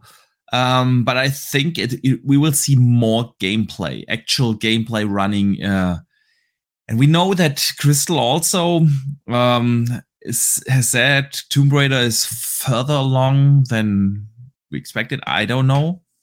Could be that we see a glimpse of that. Um, but I wouldn't be surprised, honestly, if we see one of these bigger titles, like either, like I said, Stalker or like Tomb Raider, or I don't know um, something, something in Unreal Five. Um, so yeah, uh, it's kind of crazy, like how Unreal is dominating the engine discussion right now because there are still some other fantastic engines out there, man. If you think about this, yeah, with with Crytek uh, out there, we haven't seen that engine in a, in a in a while, and I don't think we will see that before the next Crysis. But man, can you imagine how the next Crysis is gonna look like? Yeah. Um, I know people don't like the Frostbite engine, but it's a very powerful engine. And even in things like um, the Ubisoft engines, um, the Anvil engine, and of course the um, Snowdrop engine, dropped at gorgeous engines. Um, so it's not just Unreal out there, but yeah, Unreal is the id Tech, Dave Ramos in chat mentions id Tech. Absolutely, man. Um, so it's an. Uh, the only thing with id Tech is that it's it's not been proven as um, a universal engine, much mm. like the Forza Tech one's only yeah. just been used for an RPG for the first time. So we're yet to see its flexibility. We know how good id Tech is for Doom, for Wolfenstein, for for shooters, yeah. as it yeah. were. But we don't know how good the id Tech engine is for a different type of game, and it, obviously, graphically, it's going to look beautiful on id Tech. We know that because we've seen what it's capable of. And much like what the coalition can do with Unreal, we know how beautiful that engine can be. But we also know Unreal is starting to be a bit more flexible. They're trying to push into open world for the first time. They've got yeah. a lot of open world games on Unreal going forward. Um, so um, let's we don't know. And they are coming know. back to shooters as well. Yeah. Which is funny because Unreal actually started as a shooter engine. Unreal, the game, you know, first person shooter, uh, Unreal Tournament and stuff like that. Um, they then they kind of moved away from being a shooter engine. I, say, I think a lot of people forgot forget about that. I think yeah, a yeah. lot of people forget that Unreal was actually a game uh, as well as an engine. It was yeah. the same. It was the namesake. Unreal yeah. Tournament, really good game, really fast paced Doom mm. t- Doom like game. Yeah, really good. Loved it, man. The the LAN parties um, we had with Unreal Tournament and capture the flag uh, on this map, the two towers. You know, oh, crazy good, crazy good game. Um, but yeah, man, Unreal. And like you said, open world games. Oh, I, I can't really, really remember a big open world game outside of Days Gone that ran in Unreal. Was, um, was Days Gone on Unreal? Days Gone was Unreal. Unreal. I think I think that was Unreal. Yeah, yeah. Hang on, I'm gonna Google that. Uh, yeah, it was Unreal. It was Unreal Engine Four. Yeah, yeah. So that was like the only one. I know Mass Effect, but would, I wouldn't I count Mass Effect even, as an open even, world. Even game. then, I wouldn't. I w- I wouldn't even class Days Gone as open world. Ah, well, Days Gone is open world. It's a bit more, bit more of a corridor. Like you've got set, you've got like Mm. roads to go down. Like it's kind of open world ish, but it's not, not to an extent. Like for instance, like a big open world that you would have where you can kind of go above and you can see the entire map and things like that. And you've got vertic verticality, um, Yeah, as I, mean, well as I know what you mean. You have like these areas, and when you want to go from area one to area B, you have to drive through a long tunnel basically Yeah. to get there, and that's the only way to get there. It's like a kind of. Um, Uh, it's probably their first dabble into an open world game, but I think it's more. I would class Days Gone as semi-open world as Mm. opposed to an actual like Skyrim-esque open world. I'm not sure. I, I would disagree here because it's not like like, Witcher scale open world. Put it that way. I'm I'm I, I would still class it as, as an open world because like it is has massive the map is massive there so and you can do side stuff and collectibles and everything um that open I just wouldn't like I say. I just wouldn't put it on the on. What I'm trying to get at is it's it's not the the scale of of The Witcher Three, for instance, Mm. which is that is a massive open world game. yeah yeah Um, Days Gone is probably a fraction of the size of The Witcher, a, a mere fraction. Mm. Um, and I think that's what Unreal Engine wants to get at is Yeah. the a a something as capable enough, and I think the engine's capable now because, of course, of the, all of this kind of high performing and things like they've got in the engine now, where you can just kind of mass generate Mhm. huge land masses with huge rocky mountains and things at the blink of an eye. Yeah. Um, as long as you're as long as your hardware is capable of rendering it all in. yeah Um, so I think they're aiming to go more along the Witcher scale of open world with their engine now to see how much they can push that. And Yeah, I think yeah, that's yeah. what they provided the tools for. I think that's why they went with um uh, or signed to something with uh, CD Projekt Red uh, because they had their good they had a good engine of course. Uh, the Red shout. engine was fantastic uh, was shout. fantastic yeah. Do we see do we see a glimpse of like not an, an actual gameplay because it's miles off but do we see Mm-hmm. a glimpse of a Witcher running on Unreal? No way. No way. Like a teaser? Like this is not like, it no. we've just four or whatever it is um and this is what's this is kind of oh, are you still there you're there good Yeah. yeah There was a hiccup. There was a little hiccup in the line. I know. I know. And I Um, don't. I hope yeah, my like internet more is of a more again. of an, an more of an in an in engine kind of display as a more than an than an Hmm. actual gameplay. Obviously, we're not going to get miles off, way off, but they made a really big deal of, and you mentioned about Stalker being it, but they made a really big deal about it. Um, the likes of Coalition doing these vertical slices, the likes of Yeah. it's not not beyond the realms of possibility that CD Projekt Red have worked with them because of how big the, and that's a big deal for for Both of them Unreal. actually. I think more I think more so for Unreal to be honest with the size of Witcher. I think to get to get a game as big as The Witcher on for their kind of staple open world game going forwards for on Yeah. Unreal Engine. I mean, it is, it is a signal into the industry. Okay, listen, Unreal is now at this point where you can easily create such a massive game. That's the message that they have sent out into the industry. If you want to create the next Witcher, the next Skyrim, the next whatever, that's the engine to go with. That's the message that they just are. like generic assets either. Like they've got hyper scanned, mega scanned Mm. assets in the engine now. So it's like hyper detailed worlds that can be created like really easily. Just from the assets that they've got, And they've made it easy for you to import mega scans in.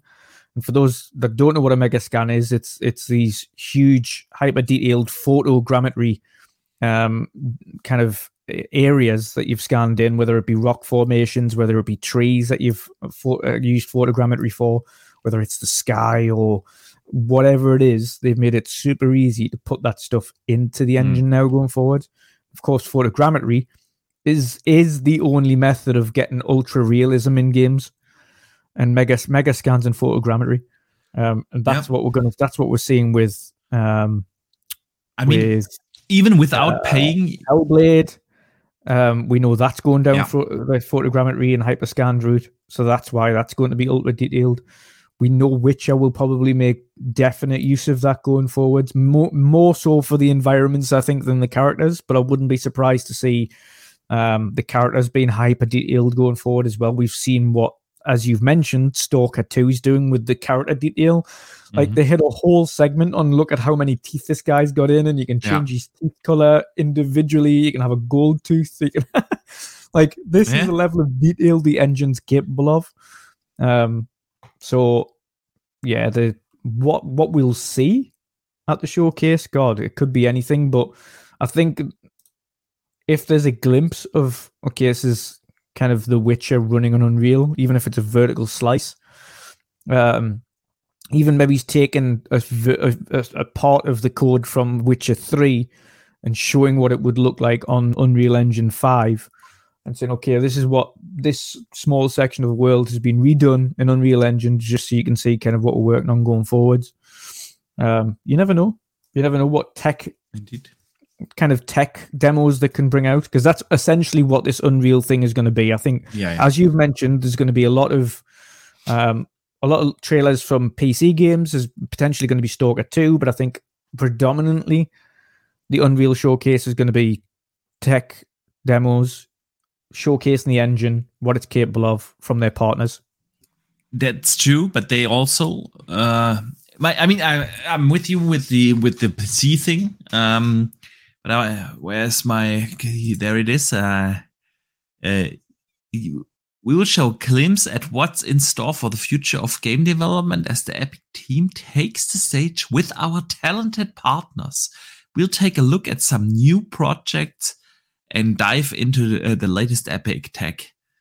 Um, so yeah, definitely there will be partners on stage, and there will definitely be some games at least to some degree shown. So um, that's end of uh, March, and outside of that, by the way, GDC is always exciting. I'm, I'm, you know that uh, I'm a tech enthusiast. Uh, I'm someone I just like to understand how things work. And for me, GDC is like like a second E3. Honestly, uh, I'm always super excited uh, to get the talks in from the developers, see how the magic is made that we enjoy every day. And GDC has become this really open platform where you have like the chance, um, even as someone who doesn't work in the industry, to get like super cool insights in what's the topic of the of the game developers and uh, and what's the um, uh, uh, the, the current discussion of the people that make the games because it's always a different discussion than than we usually have on on on podcasts and such things. So for me, GDC is always exciting. Can't wait, man. One more month, uh, and and we will find out. Absolutely, absolutely. I'm looking forward to seeing more of what the, the engine's capable of. To mm. to this date, the only engine, the only time we've actually seen Unreal Engine's capabilities in some way, shape, or form is in a game that a lot of people didn't expect or kind of should expect or have expected because it's their only big game, um, their own game, and that's Fortnite. Fortnite. Um, and we've seen yeah. we've we've seen how transformative that has been just for Fortnite. Like it is night and day difference between yeah. what is there on Fortnite now versus what it was before they brought brought in the Unreal Engine Five um, version. Yeah. It's like night and day having it is like those tools in. It is, and this is and what mean, we're looking forward to going forward.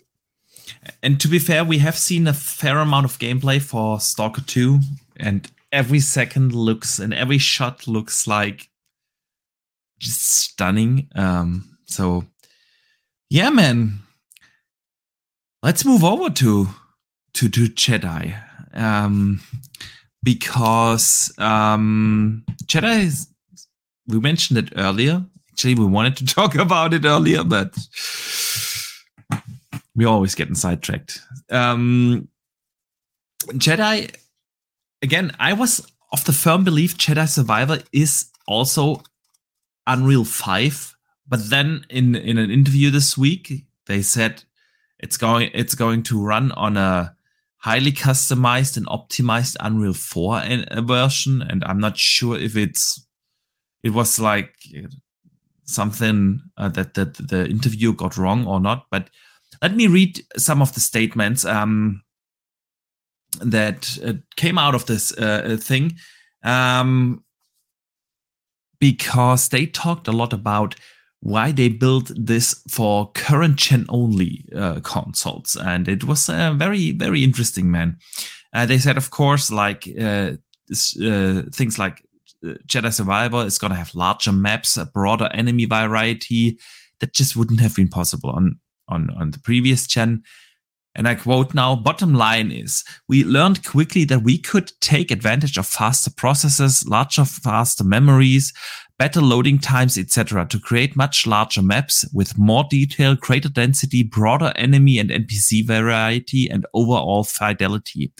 These features aligned perfectly with how we wanted to push the game. We didn't want to break what we did in the first game because it was well received, but we wanted to evolve and enhance the experience. This new generation allowed us to do exactly that. And I believe it trans- translates to a true uh, next gen experience in the Star Wars universe. I mean, I know you're a big fan, and I thought that's why we make it a headline topic, uh, put it in the thumbnail, because man, hearing this, um, yeah, dropping a cross-gen support to not being held back, um, broader enemy variety, larger maps, fidelity enhancements. The NPCs are getting improved, which is always good to hear.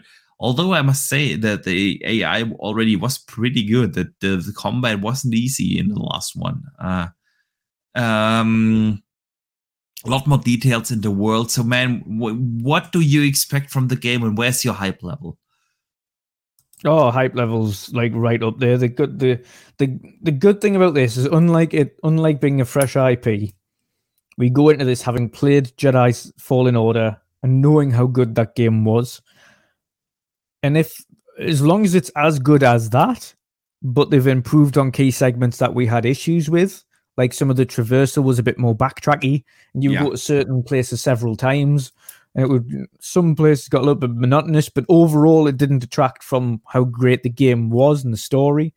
Um, and if they've embellished that story, if they've embellished the details, if they've cut out some of that backtracking and then kind of made the world bigger, which they have. We know they've got mountables now in the game, so you can ride around on on certain creatures and things, and no doubt some forms of crafts and things like that. Um, then that tells me that the game's scope is much bigger than the first one, which is awesome. Um, the engine being on Unreal Engine 4 doesn't bother us either. I mean, just this last week, we've been playing the living crap out of Hogwarts, which is Unreal Engine 4. Um, yeah. And again, that one's came out on current gen first and later previous gen. That is going to be but severely honestly, how are they gonna make that? I'm sorry, I'm I'm going back to Hogwarts again, but how are they gonna make that game run on on the Switch? I don't know. I have no idea, man. 720p, like that is 720p will be docked and handheld, um, and it'll be locked 30. It won't have a fidelity mode. It'll just be what we give you is what we give you. To be honest, if the game if they manage to get the game running on the Switch, that in itself is a feat. Absolutely. Um, it has the latest date out of all of them. The Switch is like June or July or something. Yeah, yeah. Um, the my brother was a bit upset because he still got the the the old Xbox One, but he's he wasn't a big gamer, so he just picked one up like second hand a while back. Mm. And he pre-ordered Hogwarts, thinking he was going to be able to play at the same time as us. Yeah. And yeah. Then, then, he found out. He was like, "Oh, he's like, no, like our no. version comes out in April." I was like, "Oh no." I mean, yeah, I I yeah. understand that. Uh, honestly, yeah. I understand that because I have the feeling like, of course, Hogwarts is also targeting like the younger audience, and I feel Yeah. I would assume that probably a lot of uh, the kids still have have last gen console or uh, their Switch in in their in Yeah. their rooms, yeah, and uh, for them not being part of the conversation right now, of course, that kind of sucks. But on the other hand, uh, What what I'm what I'm glad they haven't done for Hogwarts is restrict the current gen versions which were ready from Yeah. being released yeah, whilst they continue to optimize the other versions to be ready for the other platforms. I Agree. feel like that's the way Cyberpunk should have done it. mhm. If which is what they did, they didn't want to leave the previous one out, even though now Phantom Liberty is going Yeah. to be next gen only. What they should have done in retrospect is get out the cur- the current gen version, and then get the, the previous gen version out. On the other hand, at that time, the consoles have only been out for like a month or so, and Yeah. And were very, if- very Yeah. impossible to get. So I think if there's going to be any, I think Hogwarts is the perfect, perfect Yeah. thing to showcase. If you're going to do a cross-gen game going forward, this is the way you do it. absolutely, You get out the, the finished article of the current gen version first, which is like we've said, other than your typical open world bugs, which you get from time to time, where AIs kind of clip into scenery or get stuck or something like that. It Yeah. happens. You can't really predict those things. It just unfortunately just happens from time to time. it's super um, hard to reproduce. So it's yeah, it's really hard almost to impossible uh, uh, to to like bug fix them.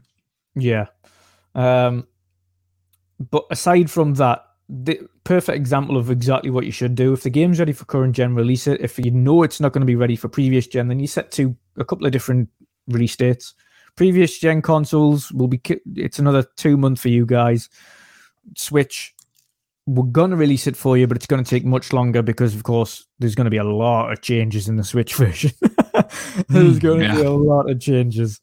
I I don't know how the, the the shadow like if you have a look at the lighting in the game, for instance, like when you've got Lumos and it's got like it's casting shadows on everything. And that's not even in ray like we're not playing in ray traced version. Me and you are both playing with fidelity, chromatic Yeah. aberration off. No, I'm I'm playing with um, balanced. so mm, ballot. I'm playing in balanced mode. I I don't. I don't even think I've noticed a balanced mode. You know, I'm playing Dude, with. that's the best way to play. If you I thought it was. I thought. See, I thought it was you were playing fidelity with chromatic Mm. aberration off, film grain off, and uncapped Mm. frame rate. Yep, yep. I did, did did all that. I turned off everything. Uh, I turned off uh, chromatic aberration. I turned off uh, felt depth of field. I turned off um, motion blur and all these things. Um, and uncapped the frame frame rates, but I did that in balance mode because balance mode runs at 40 when you have everything on on. Uh, uh, it runs at 40 FPS. When you uh, uncap the frame rates, uh, you can obviously go above that, and without chromatic aberration and film grain and and and motion blur and and depth of field, you get enough overhead to be at the close to 50s, I would would guess, and with that uh, um, and VRR, it runs super smooth, man, and crispy clear. So balanced mode, the way to go. I didn't even On a VRR screen, though. in the options. To be honest, I noticed performance, fidelity, fidelity, ray tracing. Yeah, no, and then you, you actually have two performance modes as well. You have like uh, ultra high performance mode at 120. Uh, so you see, I don't have 120 apart from the monitor, but Mm. the Series S is plugged into that, not the X. And that's why you don't have a balanced mode then, because Ah. you need, of course, the 120 frames display to display a 40 FPS game. Um, on a regular, uh, I was uh, going to say uh, I'm not, and I'm not unplugging that from there and put switching the Series S to, with the Series X to play on the monitor. Um, yeah. okay, that's why. Well, I'm. That's playing Infidelity. why. I'm playing for, but that's not. But point anyway was originally the lighting on that game yes, that we've got just in, and you're on balance mode, so that isn't ray traced lighting. Um, No. in Fidelity without ray trace light, without ray tracing, so that isn't ray trace lighting. And you have a look at the shadow casting on this, and every object when you've got Lumos Yeah. on, every object casts its own shadow correctly, um, and it's so hyper detailed. It's very sharp shadows. Um, and Yeah. you've got the further away it is, it's diffused. It's so well done, and Switch is going to be so much. like Yeah, the Switch is am also I'm the game size. The game is what 82, 83 gigs in size. Yeah. I mean, yeah, okay. You take away the the uh, high fidelity Do you textures. think- Do you think they're going to do a cloud version of the game so that they can't degrade it Mm, too much? I don't think so. No, I if don't you have a look so. at some of the biggest titles that have come onto the platform, yeah, like in terms of detail, they've been cloud in order to retain performance. yeah. Because if they don't, you've uh, so you've seen what happens with a couple of them. Like the only ones that have actually managed to get the game running almost flawlessly on the Switch have been id Tech. That's They're the true. only ones, and they've they've had the noticeable differences, but they've ran beautifully. They've looked did. great, but other big games are cloud based on the platform. And that, to be honest, until until Switch Yeah. gets there, and this is the this is the weird thing, and they've got good cloud on the Switch. That's the the strange thing about it. They've got great cloud, but then it also takes a, away from the other aspect of it, which is you can't. Then it detracts from the portability. Then you can't play the game portably. That's what I think. So is it, dude? You're gone. No, is I'm still here. me or I'm still here. you're still here? Yeah. So I'm. Oh man, I'm. I. I do hope that my internet is not crapping out. Uh, I had that the other day uh, during a work meeting, and internet was gone for like ten minutes. Um, So it was on your side this time before that w- I was saying hello. It was on my side, so I don't know whether or not it's Mm. us or whether Streamyard. Maybe I don't know. I don't. Um, but I don't think it's the internet. So it wouldn't worry. You'd get that little icon at the top left. It was if it was your internet. Um, no, no, I, I think. f- I know. gonna be a- I don't think they do a, a cloud honestly no, because it's going to be a dumbed down version where it's going to be Yeah, like yeah. much lower asset quality and yes, things like that. Yeah, yeah. Yeah. But I think they'll retain they'll retain what makes the as long as they retain what makes the game fun and and they don't reduce the any of the story or any of the side quests or anything like that. And or like these they- little details when you run through Hogwarts and you see like the the statues fighting each other or whatever. Um, things like that that make that world magical. You can definitely live with lower resolution textures or uh, worse lighting, I was uh, say, no retain- shadows. retain the detail for what's needed. Yeah. Re- remove the detail for what isn't. Like if you have Yeah. a look at these sections here, like it's all hyper detailed. Like every dungeon is hyper detailed. There's so many intricate little puzzles with fine art and things all over them. Mm. Um, you've got the paintings with the where you light up with the you don't like even though a lot of people don't understand if you have a look at the painting it gives you clues to where the butterfly is like that's the purpose of the painting but Yeah. yeah, you're probably gonna have to dumb that down a little bit you're gonna Mhm. um, one thing I, I think they need to retain is as much of the detail on the characters as possible. I think the world in itself, outside of Hogwarts, can be reduced to to maintain performance and things. Um, But within character Hogwarts, that's hard. You want to have the flying books and you want to have like the floating candles and I think, because that sets the mood, man. I think specifically for the for the the hallway which you're mentioning, the big great hall where it's got the candles and everything in. That I think that'll stay as is. I think obviously it'll be lower resolution textures and things that will still be there. Um, I think it'll just be the number of things in the world will be reduced. Yeah. so it will, yeah. won't be like like the grass and the foliage and things will be v- severely reduced. Yeah, yeah, I, like I, a lot of grass and a lot of foliage. indeed. Yeah, but um, Indeed. but going back to the Jedi, um, Right. I'm That's not- what, what we were talking Yeah. about. I'm not, yeah, I'm not concerned because of hy- how hyper detailed Hogwarts is on Unreal Engine 4 on, on current gen consoles. When they mention it being a highly refined version of Unreal 4, that's absolutely fine. If they feel that they didn't need to make the jump to make to to use the Unreal 5 um, things, um, I keep forgetting the name of the the um, lighting in that. What's the lighting called on Unreal again? Lumen. Lumen Engine and um, and the other one as well. Um, if they didn't need to use those, which they probably didn't need, it's not like a requirement to have it. It's a fancy add-on, and yes, it looks great. But if they can get what they're going for without Lumen, then there's no need to make the jump to Unreal 5 Mm. for the entire game, which would set them back months to port over Yeah. and make use of it. Um, with how detailed Hogwarts is and how great the lighting is there and how great the ambience is, and um, I've got no concerns over how great um, Jedi is going to look on Unreal uh, Engine 4. Um, but yeah, hype level is through the roof. Um, Yeah. I am going to be again. It's one of them games. If it feels as good as, as good as Fallen Order, but expanded, a little bit more open world, um, less backtracking, um, and more kind of just going with the flow and doing what you need to do. Maybe a couple of side quests. I do have the and there. feeling. I do have the feeling that this game is going down this road because we know that they will have like mounts now. Now, so obviously the areas are big enough that it's worth to have those. Um, so I I think that this is definitely something. What I do hope, man, what I truly do hope is that we have like you know a level where we get into an X-wing and then just have something like that in there.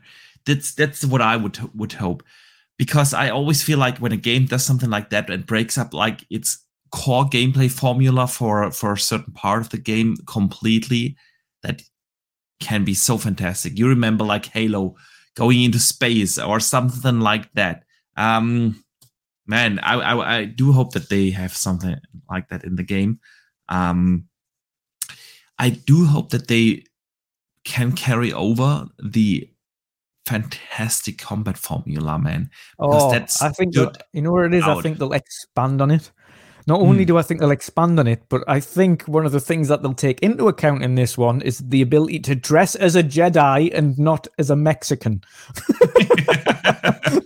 I don't want to be wearing your, your like typical Mexican trope ponchos. Like, come on! I know it was Transmog like is the buzzword here. We need transmog. I love that, by the way, also coming back to Hogwarts, because I've hated when my character I'm I'm always, of course, going stats over looks. So in some games, your characters just look ridiculous.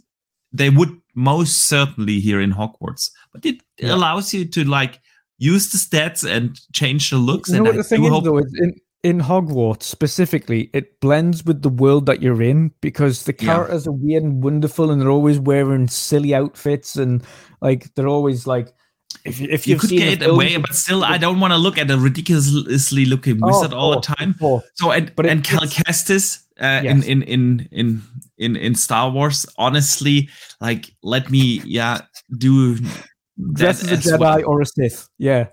exactly. please. I, I, I like I said, I, I, I, the going the entire game looking like Speedy Gonzalez is not what I wanted to do. no, not at all, not at all, man. the So worst, like the further I got into it, the, the more ridiculous the ponchos got. It was like a bright orange one. I was like, oh god, just silly now.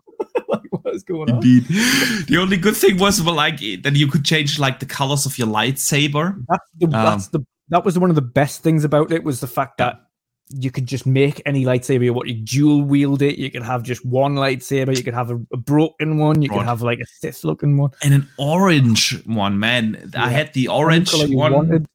Yeah. because it was like a pre-order bonus, and that looked phenomenal because and unique. Uh, so yeah, man. Let me It shout was- out but Dave I Ramos want. I want them. Yeah, I want them m- Yeah. much like Hogwarts. I want them to give us an abundance of cosmetic items to try. Yes. Whether or not you want to wear a visor like like Darth, like a Sith Mm. Lord, whether or not you want to just wear it like all black like a Sith Lord, be all white, whether it be like your brown training garb, whatever it is that you want to wear. Like let us just play around with these things, give us lots of cosmetics and things to to to dress our characters up as. Because at the end of the day, we might because might be Cal Kestis and playing as Cal Kestis, but it's still a, what would be the first one wasn't an RPG, but this one's more akin to an RPG going forward. Mm. You still assign points. It's like the first one was more of a, an RPG light on reels. Mm. This one's very much, by the sounds of things, going down the more semi-open world with the bigger areas and rideables and things like that, and Yeah. having more of that uh, RPG cosmetic variants where you can kind of find new loot and and dress yourself up a little bit more. And again, the lightsabers, if if they just they had a lot of options last time, but if they add even more options to it this time, like refining the details on it or whatever you do, I don't know Yeah. So it's jagged. There was one like uh, obviously we know um uh what's his name from the recent films the um the bad guy. Rey. Oh, um, Kylo Ren. Yes, how his sword's broken because he's conflicted. Like, the Mhm. reason his his sword's jagged and like isn't like like a straight beam is because he's conflicted. Like let us have that kind of weird thing where the, the That blade itself cool. is wild. Yeah, man. I, you know what I also want um, from the Mandalorian? They, they have that. Uh, what was it called? Like the dark sword, or um, that would be a dope. That would be cool, man. Um, yeah, shout out to Dave Ramos, man. He sends in a five dollar super chat. He says, "Do you think a third party uh, game would ever limit support via cloud only? Like GTA Six comes out to Switch only via Rockstar Cloud, not native. No, no native support. Not for Switch. I think. to be fair, I, I do not see GTA coming out on Switch. Uh, I just don't see it happening. Um, but no, uh, Nintendo wouldn't let it happen either. It- Yeah, I, I don't think I don't think especially with such a game where they know that they will have an issue with returns where like parents go into the store buy the uh, new GTA for their kids uh, only to find out that uh, they can't play the game properly because of like cloud um I don't think that that, that this is gonna happen. I do see that coming on on Xbox though. I would be surprised if we won't see at some point a game that requires um like cloud. Um Oh, we know that. I mean, the one thing that requires, that will require cloud, is Kojima's game. Um, yeah. the I think part of that as well, because there was another question that was before that. I think by it might be by Pyro, um, and it was to do with yeah, it was Pyro. It was to do with um, third-party cloud games on Xbox Cloud. Um, and I, I think the only thing restricting that is the rest of the industry as to Mm. seeing games like Hogwarts be available on cloud mobile if you own it digitally. Yeah. Um, we know we want it. We want to be able to play our own catalog of games on the cloud that we own. Now we can do that with first party games, of course, because it's already part of Game Pass as well. So as, Yeah. if you've got Game Pass, you can play it on the cloud. You can remote play your console, and you kind of can play your third party games via remote play on your console, but it's not as stable as cloud gaming is. Um, but the only restriction is the industry at large. Part of the reason we've had the um, the kickoffs in the ABK th- ABK deal was down to cloud. Mhm. Um, a lot of these other companies don't have what Microsoft has in terms of a foothold in cloud gaming um, by user base. Um, and they think that adding all of these third party games to cloud severely detracts from their potential avenues as well, because if you can play your if you can buy your game on Xbox, never actually own an Xbox, but play it on your phone or play it on your con on your computer or whatever it is using cloud, um, that means you no longer need a console, whether that be PlayStation, Nintendo, or Xbox. You just buy the game, have a subscription to be able to play it via the cloud, and that's it. Now, Xbox yep. want you to do that. Well, essentially, want you to have that avenue, so it has choice for you. But the other players in the industry don't want that avenue because they want to sell the hardware still. Microsoft mm. aren't asked about selling the hardware anymore. They're like, if you want the hardware, it's there. If you don't, that's fine. Play it on the cloud or play it here or play it here. like on the refrigerator, man. Doom on the refrigerator. Yeah. That's yeah. the end goal. But yeah, ultimately, it's, I think Microsoft would Microsoft would absolutely love to be able to offer every game that comes out on that platform yeah. the ability to stream on cloud. Yeah, and I think the industry restrictions. That's yeah, what they're aiming think, for. Yeah, yeah. I think we will we will be get to that point at some I point. I think it's going to be it. Yeah, it's going to be five to ten years until we're at that yeah. point. I think. Yeah, I agree. Um. Yeah, man. Good stuff here. You know what else uh, was uh, interesting, and I need we need the the help of the chat for, for this one. Um, Crystal Dynamics and Eidos Montreal today released announced um, that they want intend to release five AAA games by March 28. So within the next five years, they want to bring out five big AAA games. Tomb Raider and Perfect Dark are obviously currently at uh, uh, in development at Crystal Dynamics. Um, we also know that um, Deus Ex is uh, in early development. They defined AAA games. Uh, they went, uh, by the way, uh, it's not just that they said we want to in- intend to release a three AAA games, and they actually explained to their shareholders um, or investors uh, AAA games as are titles that have over 100 full-time developers at the peak of the development phase. That's for them a AAA game. So we know about the three, um, of course, Perfect Dark and Tomb Raider, and we assume, of course, um, Deus Ex being in early development, so could be the one. What are the others, man? What are the others? I want to know from everyone in chat what you guys think, Dutch, and of course, what do you think? What was the question again? Sorry. No. What, what games could we expect from them the, within the next five years? Five is a lot in five years, man. Five AAA games in five years. Who's that from? Sorry. no problem, man. I'm, I'm going to read it again to you. Um, Crystal Dynamics uh, and Eidos ah. uh, uh, intend to release five games by March 28 uh, Tomb Raider and Perfect Dark are, are set. But what are the others? God, from Crystal Dynamics. I don't know. Five AAA they, games in five years, man. That's a lot. Are they, are they working on another Guardians of the Galaxy? Hmm. That would be awesome.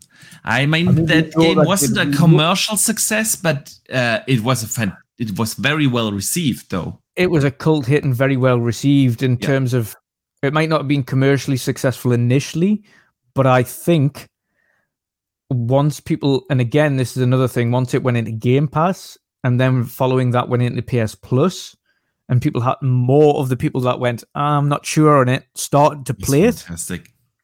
That changed their minds significantly. And I think yeah. it's one of them games that upon reflection Embracer and Crystal Dynamics would look at that and go, eh, yeah. it did well. And if you if you're looking at if you speak to Disney, and in comparison to Avengers, where they were majorly upset, and then you look at Guardians yeah. of the Galaxy, and it was the reception was phenomenal, and and now they have a different publisher. Good. Yeah, that very different publisher now. When when they are not on the Square anymore, Yeah, Ah, that could be true. That could be true, man. That would be awesome because I loved Guardians. I was so surprised, honestly, by that game. I played. I bought it. I I I, I bought it on the recommendation of uh, some of the fine folks from from Twitter. Honestly, uh, because after they get they when they have shown the game, everyone was like, ah, that doesn't look good, and I was also like, hmm, I'm not sure where where this game will land. And then it came out, and the people that actually played it, everyone loved it. So I bought it as well, and I did not regret buying it at full price. It was absolutely worth every cent. I loved it. yeah, absolutely, absolutely. So yeah, hopefully that's one of them. I don't Mm, see why yeah. not. It was like you mentioned, critically, it was a success. Commercially, it wasn't, but I think the only reason commercially it wasn't was because it came on the back end of Avengers, which was terrible. And then they tried Yeah. to then Square tried to force microtransactions into it, which was something the developer didn't want in the first place. Yeah, and then the artificial uh, making it a live service game and really didn't have the, the content or the, the, the ideas to, to keep it alive. Yeah. Yeah. Hyro says Tomb Raider remake, uh, Tomb Raider 2 remake, and Tomb Raider 3 remake. I was going to say, to be honest though, the Tomb Raider, the, this is a new Tomb Raider trilogy Yeah. that continues on from the previous one. So three of those games are going to be Tomb Raider. But not within five years, dude. I could see if they, if they, if what is true, what we kind of expect after our discussion from I think last week or so, that the that the Tomb Raider is actually closer to launch than we might think. So maybe end of this year or next year It depends. could be the second one. It depends what they've got going on with the story. So if they've got the story mapped out for the trilogy already, and all they need to do is build the game around that story. If they've Hmm. already built the first game around that story and they know what's going to happen in part two and part three of that story, then it would be simply a case of creating the levels, the areas, the environments, crafting that around the story as opposed to doing anything else. They could theoretically, if they know it top to bottom, have already done the voice acting and the lines for the trilogy, depending on if they already know what the story is. Um, and again, we've seen that done a few times before, where they've where they've mapped out or they've done back to back. I think what which film was it? It might have been um, the first couple of. It was the first couple of speaking. There's a lot of Harry Potter talk today, but the first couple of Harry Potters, the ones where they're still very much kids, they were pretty much recorded back to back for years. I think the Yeah, yeah, because they, they couldn't wait to like film the, the them in between Yeah. because the kids would have aged too quickly and you would exactly yeah. exactly. So it's a case of if you have the story, you just go. Yeah, I could I could I mean let let's assume to the next Tomb Raider comes out in 24, which from the, the previous let's, statements let's face it, they're building an Unreal Engine 5. Yeah. The most that will happen over the cut, because by the end of this generation, there's not going to be Unreal Engine 6. Unreal Engine No, no, 6 no, will no. start next gen, Yeah, yeah. which means that the only thing you're going to have to do in between that is the first game releases. You've got a year or so to, um, to refine the next one. You add additional benefits that the Unreal might have had at that point that Mhm, might make mhm. the game look a little bit nicer. You've already got the grips with the engine a bit more as well from all the bug, bug fixing and things from the Yeah. first one. So it means you can refine the second one so it's performing better. It makes the development a lot more smooth for the second one. And then Mhm. again for the third one, by that point, a lot of Unreal's engine specifics have now been maximized. You're coming towards more the tail end of the generation then Yeah. within five years. Um, and you've got again another you've got uh, your third and final one. So it could very well be two or three Tomb Raiders out of those five games. Guardians of the Galaxy and what else was the other one you mentioned? Perfect Dark. Yes, and Perfect Dark. And wasn't they- weren't they helping on another game as well? I'm sure Crystal There was the rumor. There was the Yeah. rumor that they helped out with Fable. well, we never learn uh, whether that's true or not. But you're right. If that rumor turns out to be true, you would, you would have the fifth one. Yeah, yeah, indeed. Um, I'm just going on their site now to see what else they've got. So, mm-hmm. uh, of course, they did work on Avengers, well, but we know that's never getting done again. Um, you've got the Tomb mm. Raider trilogy. Um, they haven't done anything else really outside of that. Legacy of Kain. Could they be working on a Voice new X. Legacy of Kain? Indeed, it could. It could. Or they're doing something new. Why not do a new IP? Mm, I mean, could very well be. A new publisher could very, could well, very be. well be. Anyways, it's it's impressive to have five AAA games coming in the next five years. Actually, state, stating that one of their big things when they got taken over by Embracer was they're excited to confirm that Crystal Dynamics has taken control of several franchises, mm. including Tomb Raider and Legacy of Kain. Mm. So they made a point in that statement, not of yeah. including anything else, but of including Legacy of Kain. So it's a good possibility we could see a new one. Would be cool, man. We shall see. You know? Um, 3-bit, shout out to 3-bit in the chat, man. He asks, is there an Unreal uh, showcase? Um, yes, there is uh, in in March, um, but we already covered that, man. so you gotta rewind. Um, my notes say we started at one hour and twenty three into the show to start to talk about the Unreal showcase. So, but I will put in the timestamps after the show. Always try to keep like the timestamps here, but dude, we ch- switch topics so often, so it's really like only like guesswork here. Uh, it's it's not really. Yeah, yeah, we can all topics blend into one. Yeah, it's like I don't know. Impossible to have timestamps here on the world of gaming, man. Impossible. It is when it's just me and you. It just it's it's yeah. too hyper fluid. It just it, it is. is.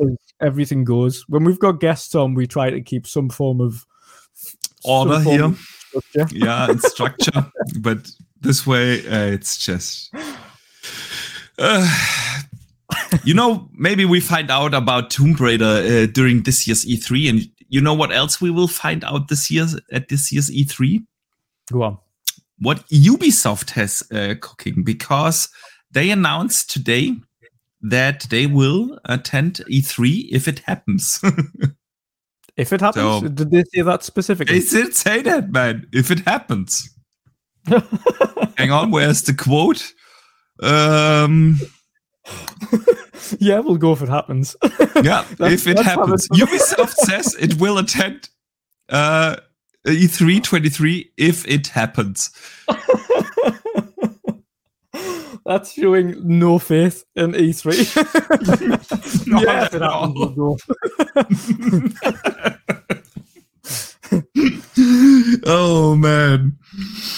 But yeah, um, it's good to hear because we know that Nintendo and PlayStation will not attend this year's E3. Um, but at least some other publishers take it um, serious. So um, Ubisoft's gonna be there. What do you think they will show? I mean, Assassin's Creed Mirage is a safe bet. I, I am not yeah, letting yeah, that. Absolutely, that's coming out this year. Um, maybe it's a look um, because Mirage is a linear going back to old school Assassin's Creed game. Maybe it's a look at their next open world Assassin's Creed. Is it the Japanese one first, or is it is it is it Project Red first, or is it Project the the Celtic one first? I yeah. keep forgetting. No, I think that it was the Japanese one that was first. Yeah. So it'll be so maybe maybe a glimpse at Project Red because mm. of course these are separate. They've got such a large company as we know. Ubisoft are ginormous, twenty thousand people. Uh, so it's not like they're short on development teams. So they've got numerous teams working on numerous Assassin's Creed projects, which means there's a, there is a, always a good possibility that you can see multiple of these projects kind of showcased at different times. Um, there's a good possibility though we'll see Mirage and potentially a look or a glimpse at Project Red a little bit more than what they showcased previously because it was more like, oh, look, Japan. We're eventually doing it. You've asked us for God knows how many years, but we're going there now. So, um, that's the that's the only Assassin's Creed I'm going to be getting out of all of them. To be fair, um, mm. Project Red is the only one I'm interested in out of all of them. Yes, they've got the Celtic one. You're, not, you're not interested in Mirage? Nah, I did, I wasn't a fan of the original Assassin's Creed. wasn't a fan of Really? Yeah, it was like I don't mind the stealthy sections in Assassin's Creed, but I much prefer going gung ho. Um, mm. like you can in the the modern Assassin's Creeds, like your Origins and your Odysseys and your Valhallas, being able to just go there with like double axes and just brutalizing people. Like that mm. is what I like about the Assassin's Creeds, is having that big open world combat. Um, I'm not much one where necessary for just stealthing all the way through and like blending in with the crowd and sneaking past everybody all the time. It's, nah, it's much much in the same vein that i am I'm okay playing Splinter Cell, but my favorite IP from Tom Clancy was Ghost Recon, and always has been. Um, of course, aside from the original Rainbow Sixes, which have again, I don't think any of the newer ones have held a flame to them. Um, but Splinter Cell was never my bag there either. So it's more the stealthy action. I'm not a stealth player. Never have yeah. been. Like I'm playing stealth occasionally on Hogwarts, but only for the only for yeah. the ta- only for the tasks where it says, "Oh, yeah. you've got to kill ten enemies with like stupefy or whatever it's called." Mm. Um, so yeah, other other than being forced to do it for a task, I'd choose not to where possible. So no, the original, the Mirage, it's not for me. I'm glad. I'm glad original fans of the original trilogy are getting a game that's more akin to that because they've been asking for it for a long time. So I'm happy for them. But I'm just more looking forward to feudal Japan. That is going to be, and we've already had a glimpse of what that could look like in Ghost of Tsushima. We know what a feudal Japan looks like, or kind of looks like, and God, it's yeah. gonna. I can imagine it's going to look beautiful. Oh yeah, I assume that they will have like the new version of their Anvil engine. Um, listen, man, I'm I'm excited for Mirage. Um, as much as I'm a big fan of the open worlds and um, especially Odyssey is like the best Assassin's Creed to date. I I stand by that. Assassin's Creed Odyssey was was phenomenal. Um, I very much enjoyed the the Ezio trilogy, uh, and um, I I was one of the ones that played Unity like six months after it came out, when all the bugs were fixed and the game ran pretty well uh, on on the Xbox One hardware and I really liked that. So as much as I appreciate what they did with uh, Assassin's Creed Origins going into the open world and everything, I can't wait to see or play another, you know, I assume that Mirage is more like a Unity. I don't think they will go back to it being really like the the original trilogy because some of the things in there are outdated it's just the, the fact, yeah. But Unity, the, it, at its core, was also a very, very good Assassin's Creed game, man.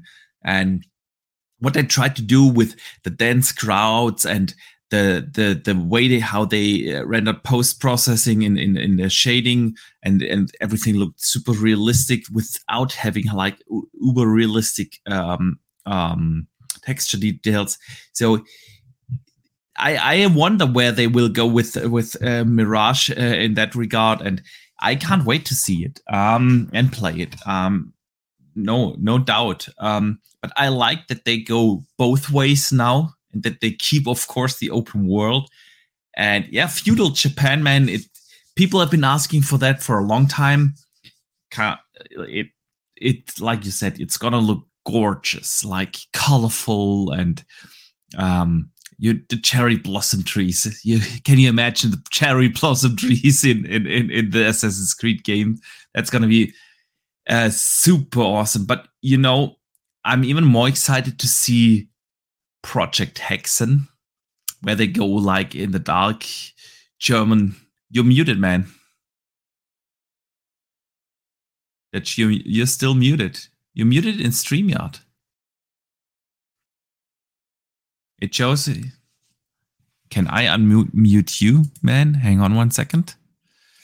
Boom, boom, boom. Unmute. No, I can't. I don't know what's wrong. Okay. So Dutch tripped out for a second, and then it's just me. Uh, but I assume he will be back uh, any second. Uh, some technical issues. There he is again. I have no idea what happened there. I don't know. I don't know either. I wasn't even to. I, I pressed the unmute Dutch button, but nothing yeah, I was, happened. I was unmuted, and I was like, "I'm not muted. What are you talking about?" I don't know. Never. Mind. I don't know. Things what, happen. What, what we were talking about. We were talking about Project Hexen, where they yes. have like witch hunts uh, in in medieval Germany, uh, and I of course want to see that yeah. man. The the only thing I don't know what to make of that as yet. Um, I was also saying as well on Feudal Japan, we've seen how beautiful the worlds are that they've created in Valhalla, Odyssey, and Origins. Like so beautiful like the, the the work that they've put into them worlds to make them look as good as they are. So I have no doubt feudal yeah. Japan's going to look beautiful. I have no idea what to expect from Hexen yet. I don't know how that's going to go or how the characters are going to go. And again, one thing I hope that they don't do for both Project Red and Project Hexen is force in the digital modern day aspect into any of these games. Valhalla did not yeah. need it at all, at all in the slightest. I, not, I, not I, even close. I can understand Mirage going back to its roots, being doing whatever it needs mm. to do, but going forward when they're doing Project Red and Project Hex and like just have them as standalone games that have nothing to do with the Animus. Like just leave that to the main line. Like the Animus is yeah unnecessary these days. So unnecessary. Takes you I'm out saying, of the like, immersion. If you're, doing it with, if you're doing it with Ezio and the original Assassins and Mirage, and it made sense fine. there. Yeah, yeah that's yeah. fine. But Valhalla, Odyssey, Origins, Project Red, Project Hexen, none of those need the Animus. None of them. They could. They were perfectly fine without it. Yeah. Valhalla, you only ever went to the Animus like three times in seventy hours. Like it yeah. was pretty much just, ah, oh, we'll have to include it somewhere.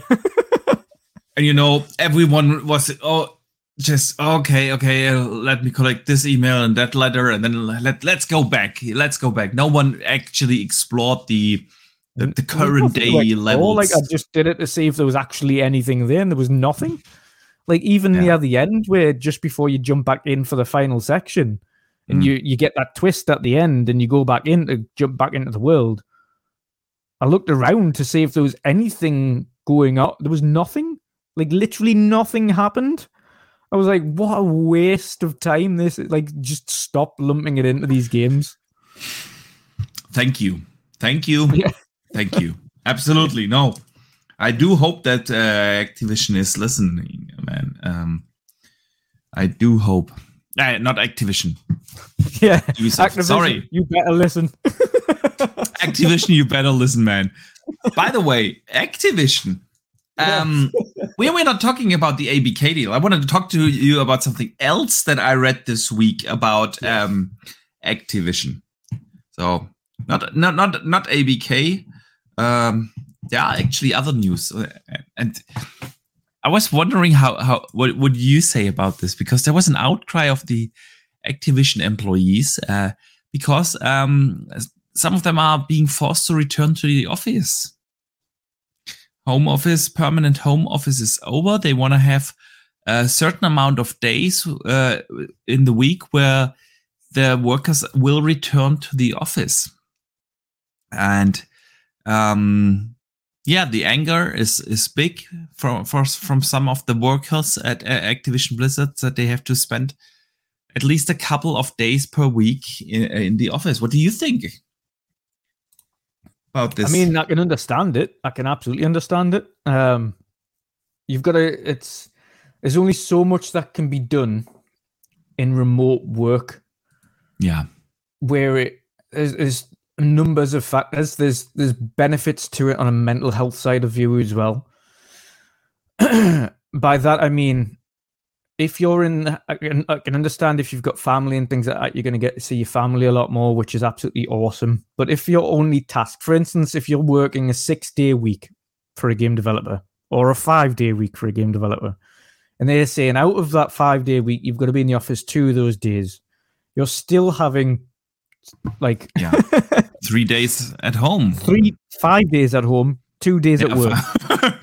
yeah, yeah, every week. Like I'm so I can understand people loving to do that, and yeah, you've got to go into the office maybe twice a week, but there's going to be benefits to that. Um, the mm. the some of the benefits are again, like I say, the mental health around the team. It's making sure that the team bonds correctly. It's getting to know your team correctly, not just digitally across cameras like as much as we enjoy interacting with each other here, we'd much rather be able to do this and like chat to each other face to face and have these absolutely conversations face to face. Of course, it's only distance that pre- that prevents that. Um, of course, one day we'll get the entire gang together and we'll we'll be able to chat about everything and just have fun. But yeah. again, there is a there is a, a, an entirely different social aspect, especially when you're in a team that works on something, and it's not like a regular job where you just like and by regular job, I mean my like your, your standard deadlines, and you've got right, okay, this is done, and this once this is finished, then this goes over here, and that's done, and now it's on to the next one. Yeah, you're working on a game for like six, five, six, seven years. One thing for five, six, seven years. It's not like you're working on a singular project and then moving on to another project and then moving on to you're working on one thing for six to seven years at a time. It's a massive amount of time and this you'll be working with that team for that minimum amount of time as well, unless you're a project worker, of course. Mm. Uh, sorry, contract worker. Um, the benefits, both socially and as a team, bit team building specifically, uh, is much better. You can also bounce ideas off to each other much quicker. So you can go in and yeah. you, can, you, can, kind of sit there instead of just sitting on a camera and saying this X, Y, and Z, and then you're not really paying attention. Because let's face it, how many people are going on these conference calls are actually fully paying attention to everything at all given time. I know you are, but you're the manager. uh, even then, no, I'm I'm fully with you. I, I don't. I'm um uh that's that's the thing yeah yeah uh, you also doze off in in the meeting room by the way but you can't do it so so easy like how many times do you pull out like your smartphone during a meeting and do this like mm, uh, okay, and just switch off the camera and stuff like that. Yeah. I'm fully with you. We have the same thing here in, in the company I work. We have like uh, two days a week where we all go into the office, and the other three days everyone can do what they want, uh, stay at home or come to the office. Um, yeah. And honestly, I have to say, I know we have also a lot of people that are being like, well, it worked for the last two years. Why do I have to come to the office? Um, but I noticed that our team acts as a team again. We were not a team during the pandemic, and there's nothing anyone has ever told or shown me that it worked in the in the other teams. Um, that's a difference. That's a difference. There's loads of individual workers. Exactly. There aren't teams. It's just loads of individuals. I see. You know, my team. Like, that's the thing when you're trying to manage a team yourself. What you're not, yeah. what you're not doing is managing a team when everyone's remote. What you're doing is managing yeah. twelve individuals individually. Exactly. You, you manage individual the work, and I've seen it with a lot of things that are innovations. Everyone did their job from their home. Everyone. I, but the difference is we did we didn't do a lot of new things we didn't uh, attack the things that we, we we wanted to improve where we uh, wanted to develop innovations. We didn't do that uh, at home because it's nearly impossible. Those kind of things that ha- happen when you go together to l- lunch, when you ha- have a coffee uh, uh together uh, uh, during a break, or when you just simply sit in a room and discuss things on the same table, looking at the same screen, pulling out uh, um, a paper and doing sketches or whatever, using a whiteboard is different when you do it in teams or when you do it in person. And the second thing is is the personal relationships in between the team members. Um, we have a couple of colleagues, uh, new colleagues in in our team that started in the last two years. Like we have one guy who was worked in our team, and I didn't see him in person for an entire year. I knew nothing about the guy except that he did a good job. But I I wasn't I didn't know about his hobbies. I didn't know uh, anything about how is his wife doing, what what is his wife doing, or uh, does he have kids? You don't talk about these things in Teams calls, and so while I have a lot of people in the team as well that say, well, it worked for the last two years, uh, why would I need to come back to the office now? I feel like it's it's good for the for the team, it's good for the environment. So yeah, um, it's, like, it's, it's essentially what they're trying to do is. Uh, uh, and correct me if I'm wrong. You said that they have to come in for a couple of days a week or a number a set Two number days. of days. So Two if days. that's the case, then that's hybrid working. it's not exactly. like going. It's not being forced to go back into the office like Elon Musk did with the Twitter staff and making them sleep there, for instance. Like Yeah, that's yeah. complete opposite end of the scale. If it's hybrid working's absolutely fine. If you've only got to go in for two days a week, I mean, you can essentially t- treat it as a day out. Like Sure. you, you've got you can Honestly, go to the office. You see I'm friend. glad when I can go at least a day or two uh, uh, in a week uh, into the office because otherwise I'm only sitting in this room. Like I work in this room here. I do the Yeah. podcast in this room. I game in this room. Um, But then, Hey, and then, come on. then, you you love your family. I know everybody loves Yeah. their families, but there Absolutely. comes a point where you want to strangle them.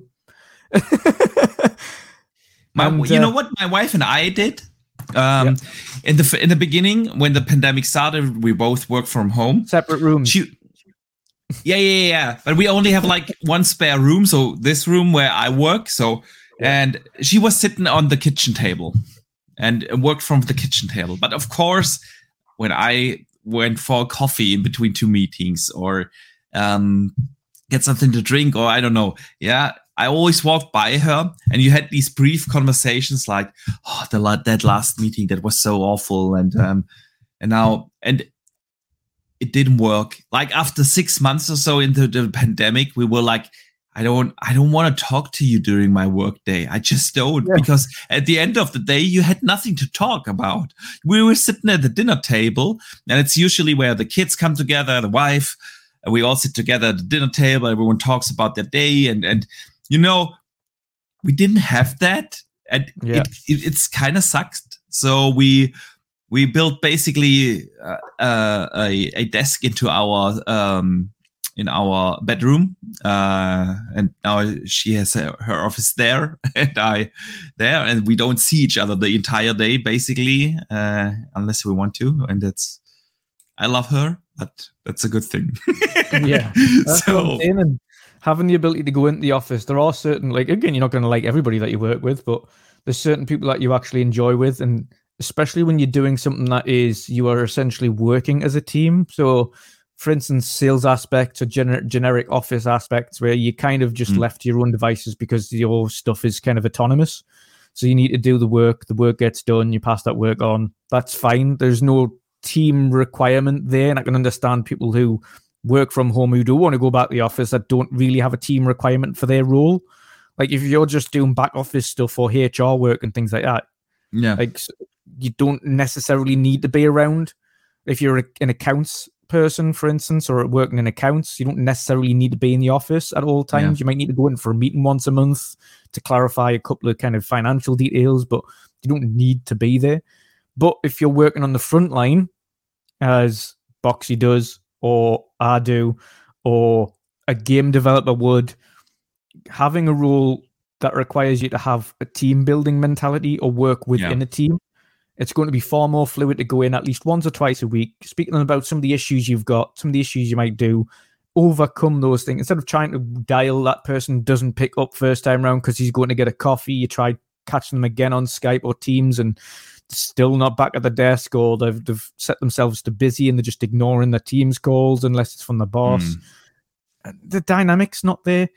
And when you yeah. when you're working in a, a creative environment, bouncing ideas off each other, bouncing ideas off your, your friends, yeah, building a relationship with those people that you're going to be working very closely with over the next six to seven years throughout the, the project, I think is kind of tantamount to success. Now we know Bungie have said, "Oh, we've created Lightfall entirely remotely, and it's been fantastic." Good, good yeah. for you. But not to say that it works for every company. And I think certain companies need to have a little bit more rigidity.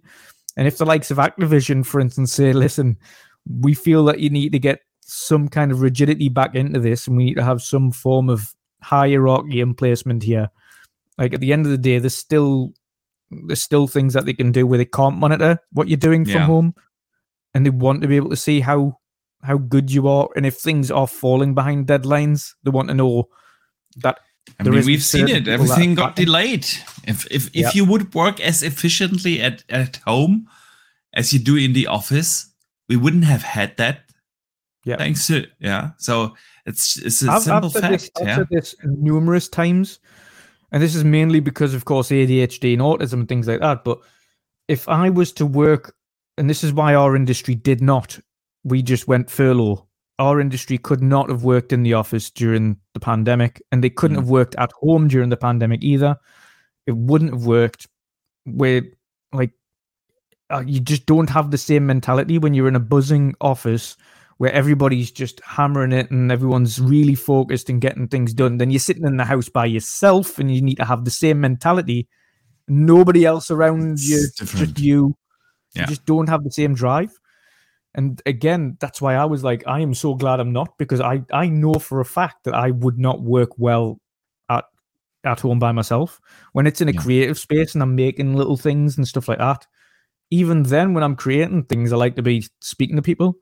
So if I'm making an overlay or if I'm making a video or something like that, I'll be kind of trying to show yeah. people what I'm doing or like, okay, bounce ideas off people. Yeah, I have to be. I, I can't sit there and do it myself because even even when I'm creating things, I'm like looking at it. I'm going, it's like three o'clock in the morning now, and I, I've got nobody to show because everyone's asleep. But I'm still on this hyper focus mode, and I need yeah. to kind of bounce an idea off someone. So I'll wait. I'll send it to people, wait for uh, the next day, see what their thoughts are. By the way, uh, if people wonder who people are, sometimes people uh, uh am I. so Dungeon always send always like thumbnails and I don't know stuff uh, back and forth. Uh, yeah. Yeah. Yeah. We bounce yeah. ideas off each other quite frequently for all of this stuff. Indeed, so. Indeed we do. oh, all right, man. Last topic. Okay, last topic before we go to the community questions. Spend another yes. hour there. Yeah. uh, your favorite country, the Saudi Arabia, uh, as the biggest new game investor, is now an even bigger shareholder of Nintendo. Yes, um, yes, indeed, increased the percentage to seven percent, I think. Or yes, seven seven point zero eight percent. Um, uh, is uh, of Nintendo is now owned by Saudi Arabia, and we have seen them make quite a lot of moves. Fund, PIF. Pardon me. Is it called PIF? Public Investment Fund of Saudi Arabia. If you say so. Uh, the on. only reason I know this is because they own Newcastle United. Yeah, you're right. Yeah. um, who have also got an esports company that are now sponsoring Newcastle United. That is part of PIF, which is also part of the greater thing that they're trying to do with Nintendo. So it's like a whole knock on effect. Mm. And to be honest, I've seen a glimpse of what they're doing with a little slither of money just for sections of the esports community over in Saudi Arabia. And that's just like pocket change to them. You should see how well equipped their esports and their e like the digital gaming segments are in these um, in Saudi Arabia just for f- fans and players.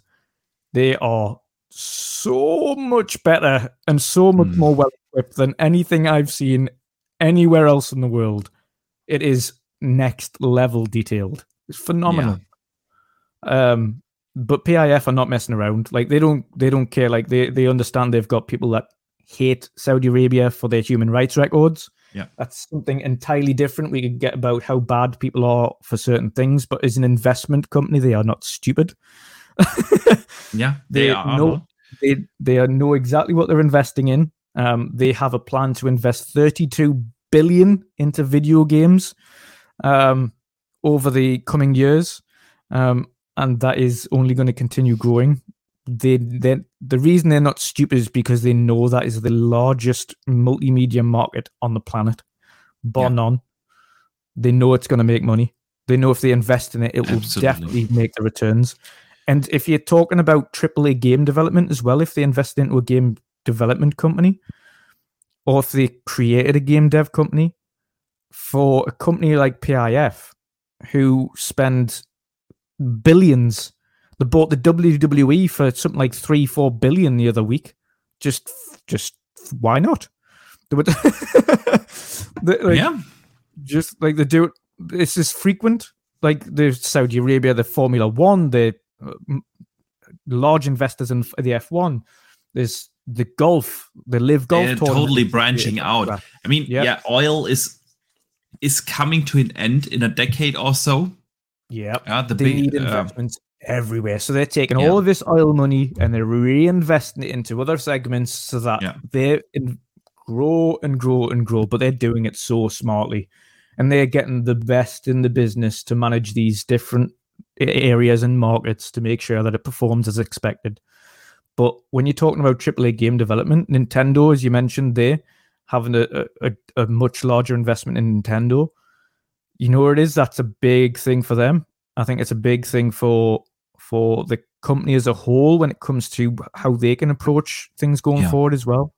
Because what what they do is if they essentially when they say okay well we need an additional 30 40 50 million for this um to to make this game or for this hardware or this technology can we do it to push this forward PIF will go absolutely go for it if this is pushing technology forward let's do it um we've seen that for us like for just as a going back to sports for Newcastle they purchased Newcastle for 350 million which is pocket change to them. They've already invested 250 on staff. Um, they're investing on a brand new training ground. They've already retrofitted and repaired the current training ground. They're going to be expanding the stadium.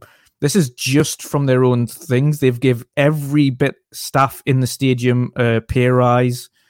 Um, anyone who works for the club's got a pay rise. Like they are no holds barred. If it needs improved, they will get the improvements done. They do thorough investigations on what areas of the business needs improvements and they tackle them one by one. Okay, so what area is faulty? What area needs improvements first? Which are the worst areas? Right, we'll tackle them like now. How much money do you need to get that fixed? This much, right? Let's do it. And that's the way. If they approach AAA gaming the way that they approach investment, so if someone goes to them and says, "Right, I've got this idea for a, a brand new Star Wars game, just to theoretically, a brand new Star Wars game. It's going to be this huge open world. It's going to have this moral system like KOTOR, but it's going to be more of an RPG where it's a single player kind of experience. Uh, but it's going to cost about 150 million to create at least. Um, PIF a goal. okay, let's get it done. What what do you need? Like what what we what we Yeah. working with here? What, let's get it done. Like who do you need? Let's get this let's get this company built. They would do it if it, if they knew the investment return was going to be there. If Yeah. given the right investment, given the right the tools, return in, right of the investment is is there. Um, they would yeah, like you said. They they handle these kind of things uh, quite smart. Um and like unlike any other country they've invested over the la- couple of years last years very heavily as a country into into the gaming and uh, uh, and entertainment um industry. And so far we have not heard anything that they at least um treat any of their investments in, in any way, shape, or form badly. So Well, that's Yeah, the thing as well. like un, unlike most and this is what uh, kind of a lot of people don't get about investment companies. They are strictly investors; they are not owners. Yeah. So, unlike Newcastle United, where they are majority holders, they are eighty percent. Yeah. They have the vast majority of. Essentially, they have the purse strings. um, we've got other owners that are huge property developers, um, the Reuben brothers, but um, they are um, ultimately the purse strings in the relationship when it comes to that. And that's the way PIF treats all of their projects. Like we are the purse strings. We are not the people that tell you what to do. You come to us and tell us what needs done, and then we'll discuss the financial aspects of it. Yeah. That's simply all they do. They don't want to get involved in the day to day running. If somebody's kind of up there that knows, or they know somebody that has the technical expertise to put in place, like a director that they may already know that's done well, they'll put them in place just to make sure that the day to day running go, goes well. But they will not have any yes, no, or decision making process in terms of your day to day running. You Mm. tell them what needs done, they'll discuss the financial aspects of that, and then they get it done. Yeah. It's very streamlined. It's it's a really straightforward way of them working, but that's what they want to do. They want to be able to trust their investments, know that their investments, and the reason they invest in these things is because they see potential. They don't invest in things that don't see potential. It's the only reason they invested in that football club is because the potential has always been there, but they've never there. had the Mm. funding to do that. Yeah. They've never had the ability. Like the last owner pretty much had them on he kept them literally financially not making profit but not losing money and that was it just Yeah. flatlined for a decade absolutely flatlined didn't go anywhere didn't do nothing Yeah. but when you've got an entire city of like several million people and you're selling out 60,000 fans every week and you haven't won a trophy for like 50 years but you're still selling out the stadium PIF looking at that and going imagine if we invested in that club and how big that could be and if they won something how big that could be that Yeah. could be the next thing they can see that from a, and they don't even have to spend much when you're talking about the prices of Man United or you're talking about the price of Chelsea, or you're talking about the prices of Arsenal or Tottenham, they quoted prices for for buyouts of three to five billion pounds to buy them. Crazy. Newcastle was three hundred and fifty million. So they seen that and went, okay, that's that's pennies. We'll invest. We'll spend. Mm. We'll, we'll spend much less, and we'll potentially make that much better. That's exactly how they're tackling the gaming industry. They're going little by little. Okay, we'll start off with two percent of Nintendo. We'll increase that to four percent. Yeah. Okay, we'll increase it now to seven percent. Okay, and this will spiral over the Yeah, years sure. and years and years until it becomes 25%, 50%, 51% majority holders. There'll, there'll come a point, a point in Yeah. time where Nintendo are majority owned by PIF. Crazy times we live in, man.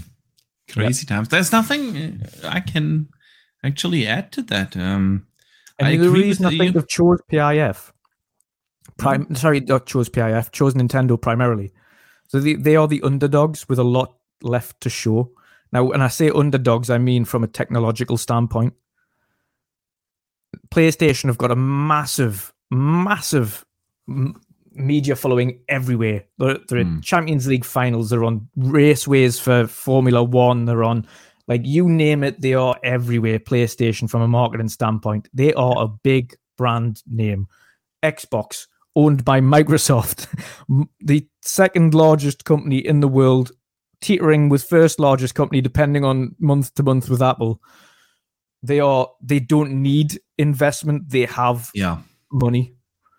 Nintendo, on the other hand, aren't mega rich. They have money, but they're not anywhere near the financial capabilities of Sony. They're not anywhere near the financial capabilities of Microsoft. I'm not, I'm not sure if they're nowhere near Sony. Not, not even close to Microsoft, no doubt. Yeah. But dude, Nintendo got some money. I think that Oh, the main reason why they chose them is because Nintendo has proven to be like a very, very reliable investment. They have had success in the entertainment industry for many many decades without bigger up, ups and downs. Even in their worst days during like the Wii U, they had fantastic numbers. Um, while on on the other side with Sony, like the launch of the PS3 didn't do well. Sony had their dips now in the first uh, in the second year of, of, of the current generation, although they reported some fantastic numbers earlier this, this week, but last year, yeah, they had their issues. Sony hasn't been as as reliable as um, as Nintendo. And then I mean, the other more, thing, more so. I mean, more so on the when you're talking strictly the the the console front. Now, yeah. the Switch, phenomenal numbers, but from a hardware perspective, is terrible. mm.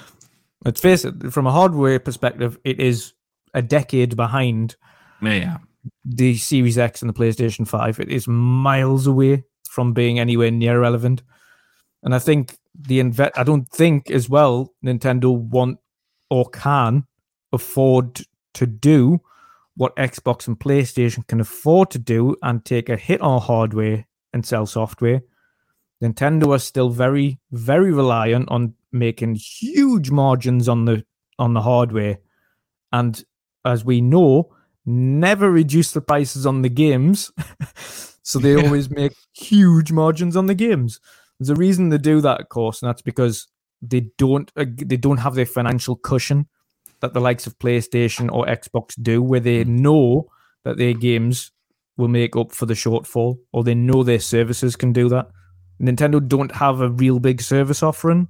They've got games, they've got hardware, they've got Nintendo online ish with an expansion pass, kind of, but it's not really a, a, service as as the likes of Game Pass or PS Plus is, where it can bring in new people and it can keep them coming, and you've got this monthly residual. Mm. Like Nintendo Online's not like that. You can literally live without Nintendo Online. Like there is yeah. nothing in Nintendo Online that you need. Whereas on True. PS Plus, you're getting loads of free games all the time. On Xbox Game Pass, you've got hundreds of games all the time. You've got service offerings that offer something to people. Nintendo doesn't have that. They rely on hardware and they rely on software from a first party and perspective. Yep. What PAI will do is allow them to potentially not so much rely on making huge profits on the hardware or huge profits on the software and be able to invest that into something more technologically going forward, as opposed to just paying staff and making sure they can retain everybody. I think that's part of the reason Nintendo are as successful as they are, is because they're not investing in certain things that others are. So they've refused to have. I mean, when the Switch come out, it was already years behind everybody else and there was a reason yeah, for that. Yeah, it, it wasn't even state of the art when it came out. Absolutely, yeah. absolutely. Yeah, yeah. Nintendo no. refused to to invest in up to date hardware because it would it would break the bottom line. They mm. want to make money off that, and they need to. The absolutely. Xbox and PlayStation do not need to make money on hardware. They can make a loss on hardware and still be successful. Yeah. Nintendo True. can't. That's that's the bottom line, and that's that's where PIF come in. Hmm. Nintendo can provide that little bit of cushioning going forwards to say, listen, you don't need to worry about the bottom line on how much of a overhead you've got on the consoles, and yeah. now you've got the ability to invest in better technology, get a better platform out that's more technologically advanced, stop pushing the boundaries. Then you can make an attack on on the rest of the industry again. Indeed, I'm not sure if if they want to uh, attack the industry again. They tried the last time they tried that was with the GameCube. Yeah, and it wasn't. Re- they weren't really successful. Still, and I, ever I since they've still... gone their own way, yeah. you know, with the Wii, and then of course the the Wii U can say about what you want, but it wasn't your traditional home console, it's, as in. Yeah, it absolutely needs. It needs to be the Switch needs to be maintained going forwards, but better. We've mm. seen what the Steam Deck can do. Yeah. If the Steam yeah. Deck can do it for the same price, but give you better hardware, there's no excuse, Nintendo. There is zero excuse. If Steam can put out a, a, a, handheld gaming console that turns into a PC It's Yeah. a hybrid console Yeah. that allows you to play PC quality games on the move, not Absolutely. mobile games. No, I agree with you. I absolutely agree with you. Let me briefly shout out Drawn TJ. He sends in a super chat. Th- dollars. Thank you, man. He says, "Hi guys, great to see you, man." Hi, back to you. Um, yeah, Dutch. Uh, interesting thing uh, with with the Saudis um, investing that heavily into gaming and entertainment in general. Um, I wouldn't, you know where it is? I wouldn't be surprised because it's not conflict of interest with it being investors and not owners. If they keep their shareholdings below a certain level, I think it's twenty one percent. After Yeah. that, you yeah. if they keep their shareholdings below a certain level, we could see some investment, but we might not have heard of it, but we might see some investment on Xbox and PlayStation side as well. Um, you could see, I, I think they might have, PIF might have a little bit of investment with either Embracer or PIF uh, or um, Tencent, but I can't remember which one. I think Um, it was Tencent. Yeah. I think it was Tencent. Um, but but don't quote me on this. Uh, I would have to Google it again. Yeah, basically, I don't be surprised if you see PIF name coming up a lot because they're going to be, like I said, they've got 30, Mm. they've already said 32 billion into gaming over the next few years. Um, so it's, it's highly likely you'll see PIF investing in most, if not all, platforms, publishers, Sega, Nintendo, you name it, Yep, wherever they see fit. Indeed. All right, man. Enough of the Saudis, and uh, I would say we we we are more than three hours into the show. Uh, but we still have a few minutes. We have a few minutes for some community questions.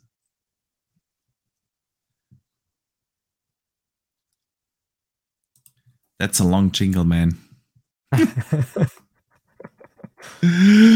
All right, there we are. There we are. Um. So, like every Wednesday, people can send in, of course, on uh, Xbox, PlayStation, Twitter, YouTube, or on our Discord some community questions. And um, the first one comes in from our good friend Fanto Sir. He asks, "Hello, my collective wizards and witches."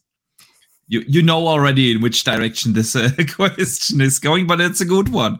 What DLC wish list do you have for Hogwarts Legacy going forward, and how uh, likely is it that we'll get it anyway? Ooh, that's a good. Haven't completed the game. I don't want to spoil it. Um,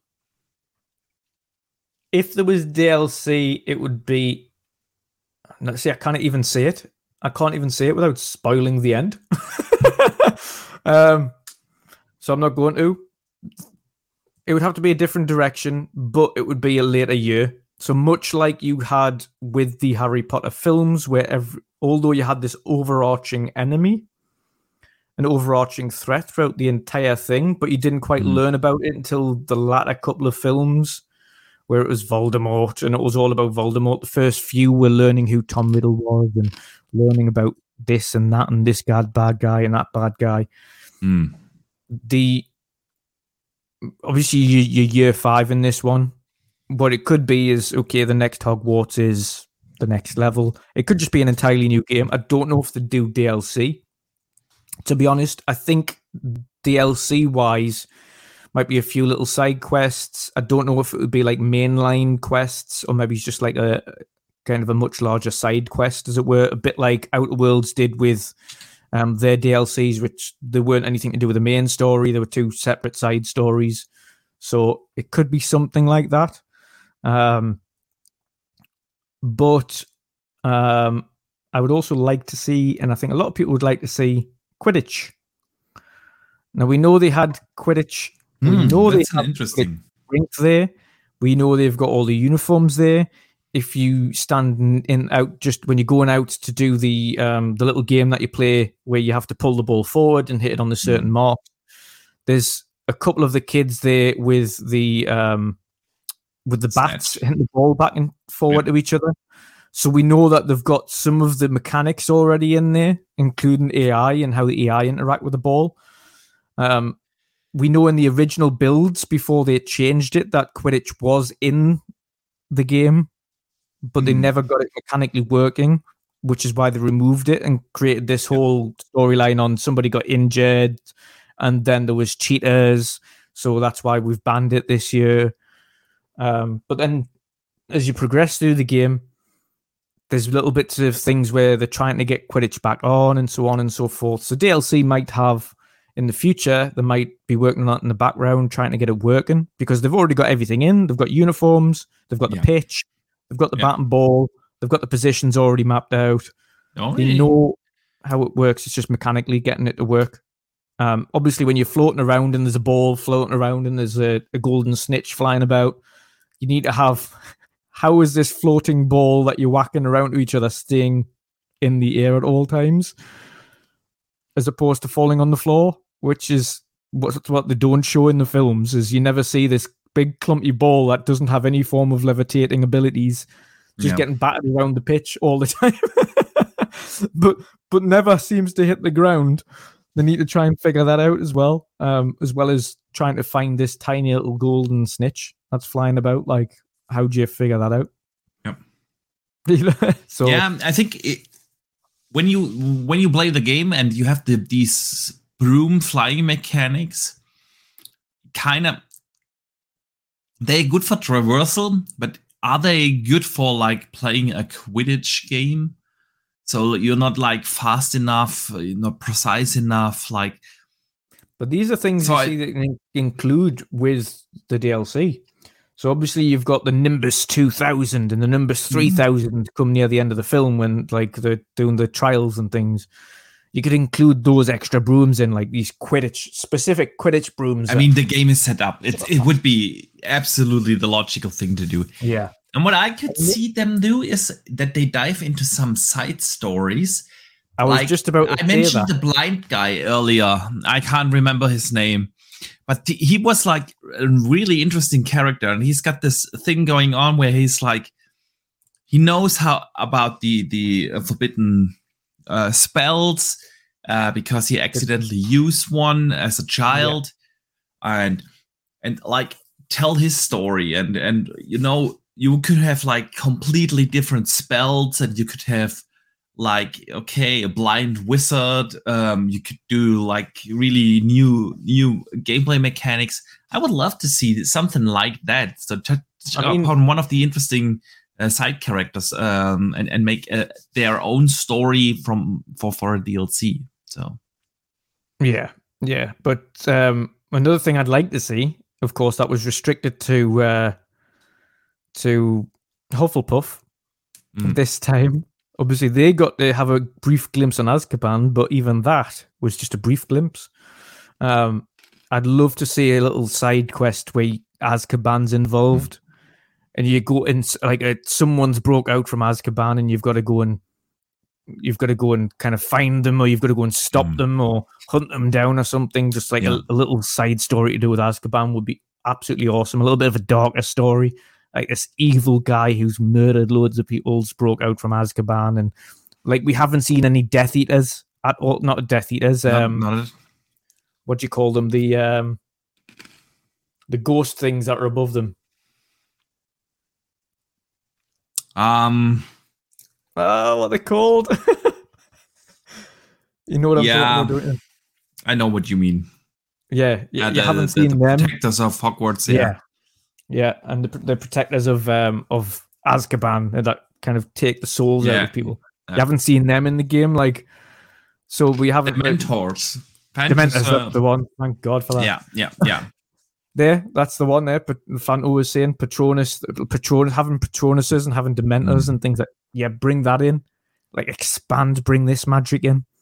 that would be cool man Yeah. yeah, there is a lot of uh, potential But this is, you know, Um, it is what we were saying beforehand as well. Is I think the success of this IP would definitely justify a further one. Mm. like where you either either later on in the school years where you like just be like the year just before Yeah. you graduate or something like that um your final year at hogwarts um and you kind of and something really evil goes down and it's it doesn't have to be the same story that's the great thing about this world is it can be an entirely different story with an entirely different villain Yeah. and, and you've got such a breadth of areas to go to like i didn't expect because what we were talking about with Fantastic Beasts has been a side project, but Hogwarts has got Fantastic Beasts in it. Yeah. You've got the bag from Fantastic Beasts. You go out and collect them. You put them in a vivarium. You look after them, and like all of that stuff. I didn't Yeah. expect from the game. I had absolutely no idea that was in it, and I ended up with like thirty different beasts in different areas, kind of treating them all, look very after them, petting them, Yeah. feeding them. I'm like, this is like so expansive. So they could do so much with this game, um, so much. But uh, They could. crossed. Ferris MD writes in and says, "Do you think that Nintendo have the right to price the new Zelda for 70 bucks since the game is still um it still runs on old hardware and thank you whenever I have time I always tune in. No, thank you, man. Um I know we see you um, in the chat on a regular basis. We see you on on on Twitter on a regular basis. Appreciate you, man. So Dutch, seventy dollars for Zelda justified or not? Not for me. I'm not a Zelda fan anyway. um, what I did like, what I did like Nintendo coming out and saying though, and we've seen that with the remastered version of um, Metroid. Metroid, was forty dollars, like literally same day. Metroid forty dollars, Zelda seventy dollars. What they've said is it's a case by case basis. If this game's cost us a lot more to make, then we're going to be charging more for it. Essentially, is what they're saying here. If it doesn't cost us Yeah. as much to make, then we're not going to be charging seventy dollars. So, if unlike, and this is why we have a go at Sony all the time for the same thing, is if you're you're not spending two 150 200 million doing a remake of The Last of Us One, but you're charging seventy dollars for the Hmm. privilege, that doesn't make sense. If you if you're spending 200 million pounds on or 250 million on Last of Us Part 3 and you need to recoup that money then then it's slightly understandable that you would have a higher price point of entry Yeah. but when you're doing a remake of something that's already there and you're not spend you're spending 50 million making that remake or something or even less then don't charge like this is the perfect from in my opinion perfect from Nintendo we don't want to justify $70 games but if they're saying listen it's a case by case basis. If it's cost us money, a lot of money to make, then we're going to be charging more money for entry. If it's not Mm. costing us as much money to make, then we'll not charge that much money to, for entry. And if you have a look at the historically, I mean, Pokemon people kind of still laugh at that, but that wasn't like highly priced. You could pick that up for forty five pound brand new. Like it wasn't wasn't expensive. You look at Metroid, that's forty brand new. That's not expensive, and that's arguably a really brilliant game. It's reviewed. It's sitting at ninety seven or something ridiculous. Like it's it's a case by case basis. That's exactly how it should be. It shouldn't be blanket. It should never be blanket, and that's what we've tried to be saying to to Sony for all this time, hmm. and what we'll continue to say to Microsoft is we can understand on certain scenarios where you might charge seventy for a game, like a Starfield, where it's three hundred hour game and it's took ten years to build. Yeah, that's fair enough. If you charge 70 for that game, you charge 70 for that game. That's took a lot of money, a lot of effort, a lot of time to create. Yeah. If you're if a a game's took two years to make and you've spent half the budget on it, you absolutely better not be charging the same price as that other game. Amen to that, man. Amen Yep. to that. Um, I mean, with with Microsoft, we at least have the option to play the games through Game Pass. So again, for me, that's not a big deal um, that they have increased to seventy. However, with Nintendo, I thought the same when I saw this. Man, um, this is this is ridiculous. Uh, the games run at like 25 FPS, and we have to uh, pay now even more. But then, like you said, on the other hand, at least at least they um, do it on a case by case basis, and it's kind of weird to say that out loud, but that's like a consumer friendly approach to the price increase. I, I wouldn't have expected that from Nintendo. you know, the, the the company that sells you the game same games uh, each generation over and over and over again. But yeah, um, we shall see, man.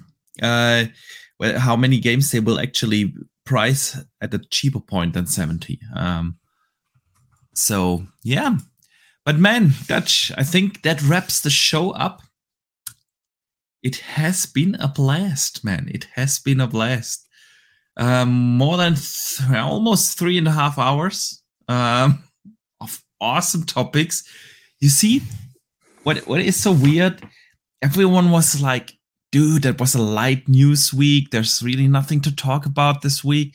I thought, man, we had some awesome topics here to discuss. We had what did we discuss here? Look, we we discussed, of course, Starfield. We what dis- didn't we discuss? yeah, Hogwarts, Jedi, the Unreal Showcase, Ubisoft, and the E3. Uh, working from home, Saudi Arabia, Nintendo. We discussed um, Tomb Raider. There, there's so much we uh, discussed because there's always something awesome to talk about in gaming, and that's that's why this hobby is so fantastic. And I feel very privileged to do that, not just with you, but with the entire community that came here today again uh, and listened to us um, and interacted with us. And, and of course, a big shout out to everyone who also listens on the podcast services around the globe. So uh, thank you also for tuning in each and every week. But Dutch, let people know what you are working on, what you've coming up. Yeah. Um, I haven't got much coming up to be honest. Back to podcasting again next week. Mm. Um, I'm not really working on anything as yet. The game showcase doesn't. Um, the indie game showcase isn't until April, so I'll not be starting that until next month. Um, in March, I'll be starting that.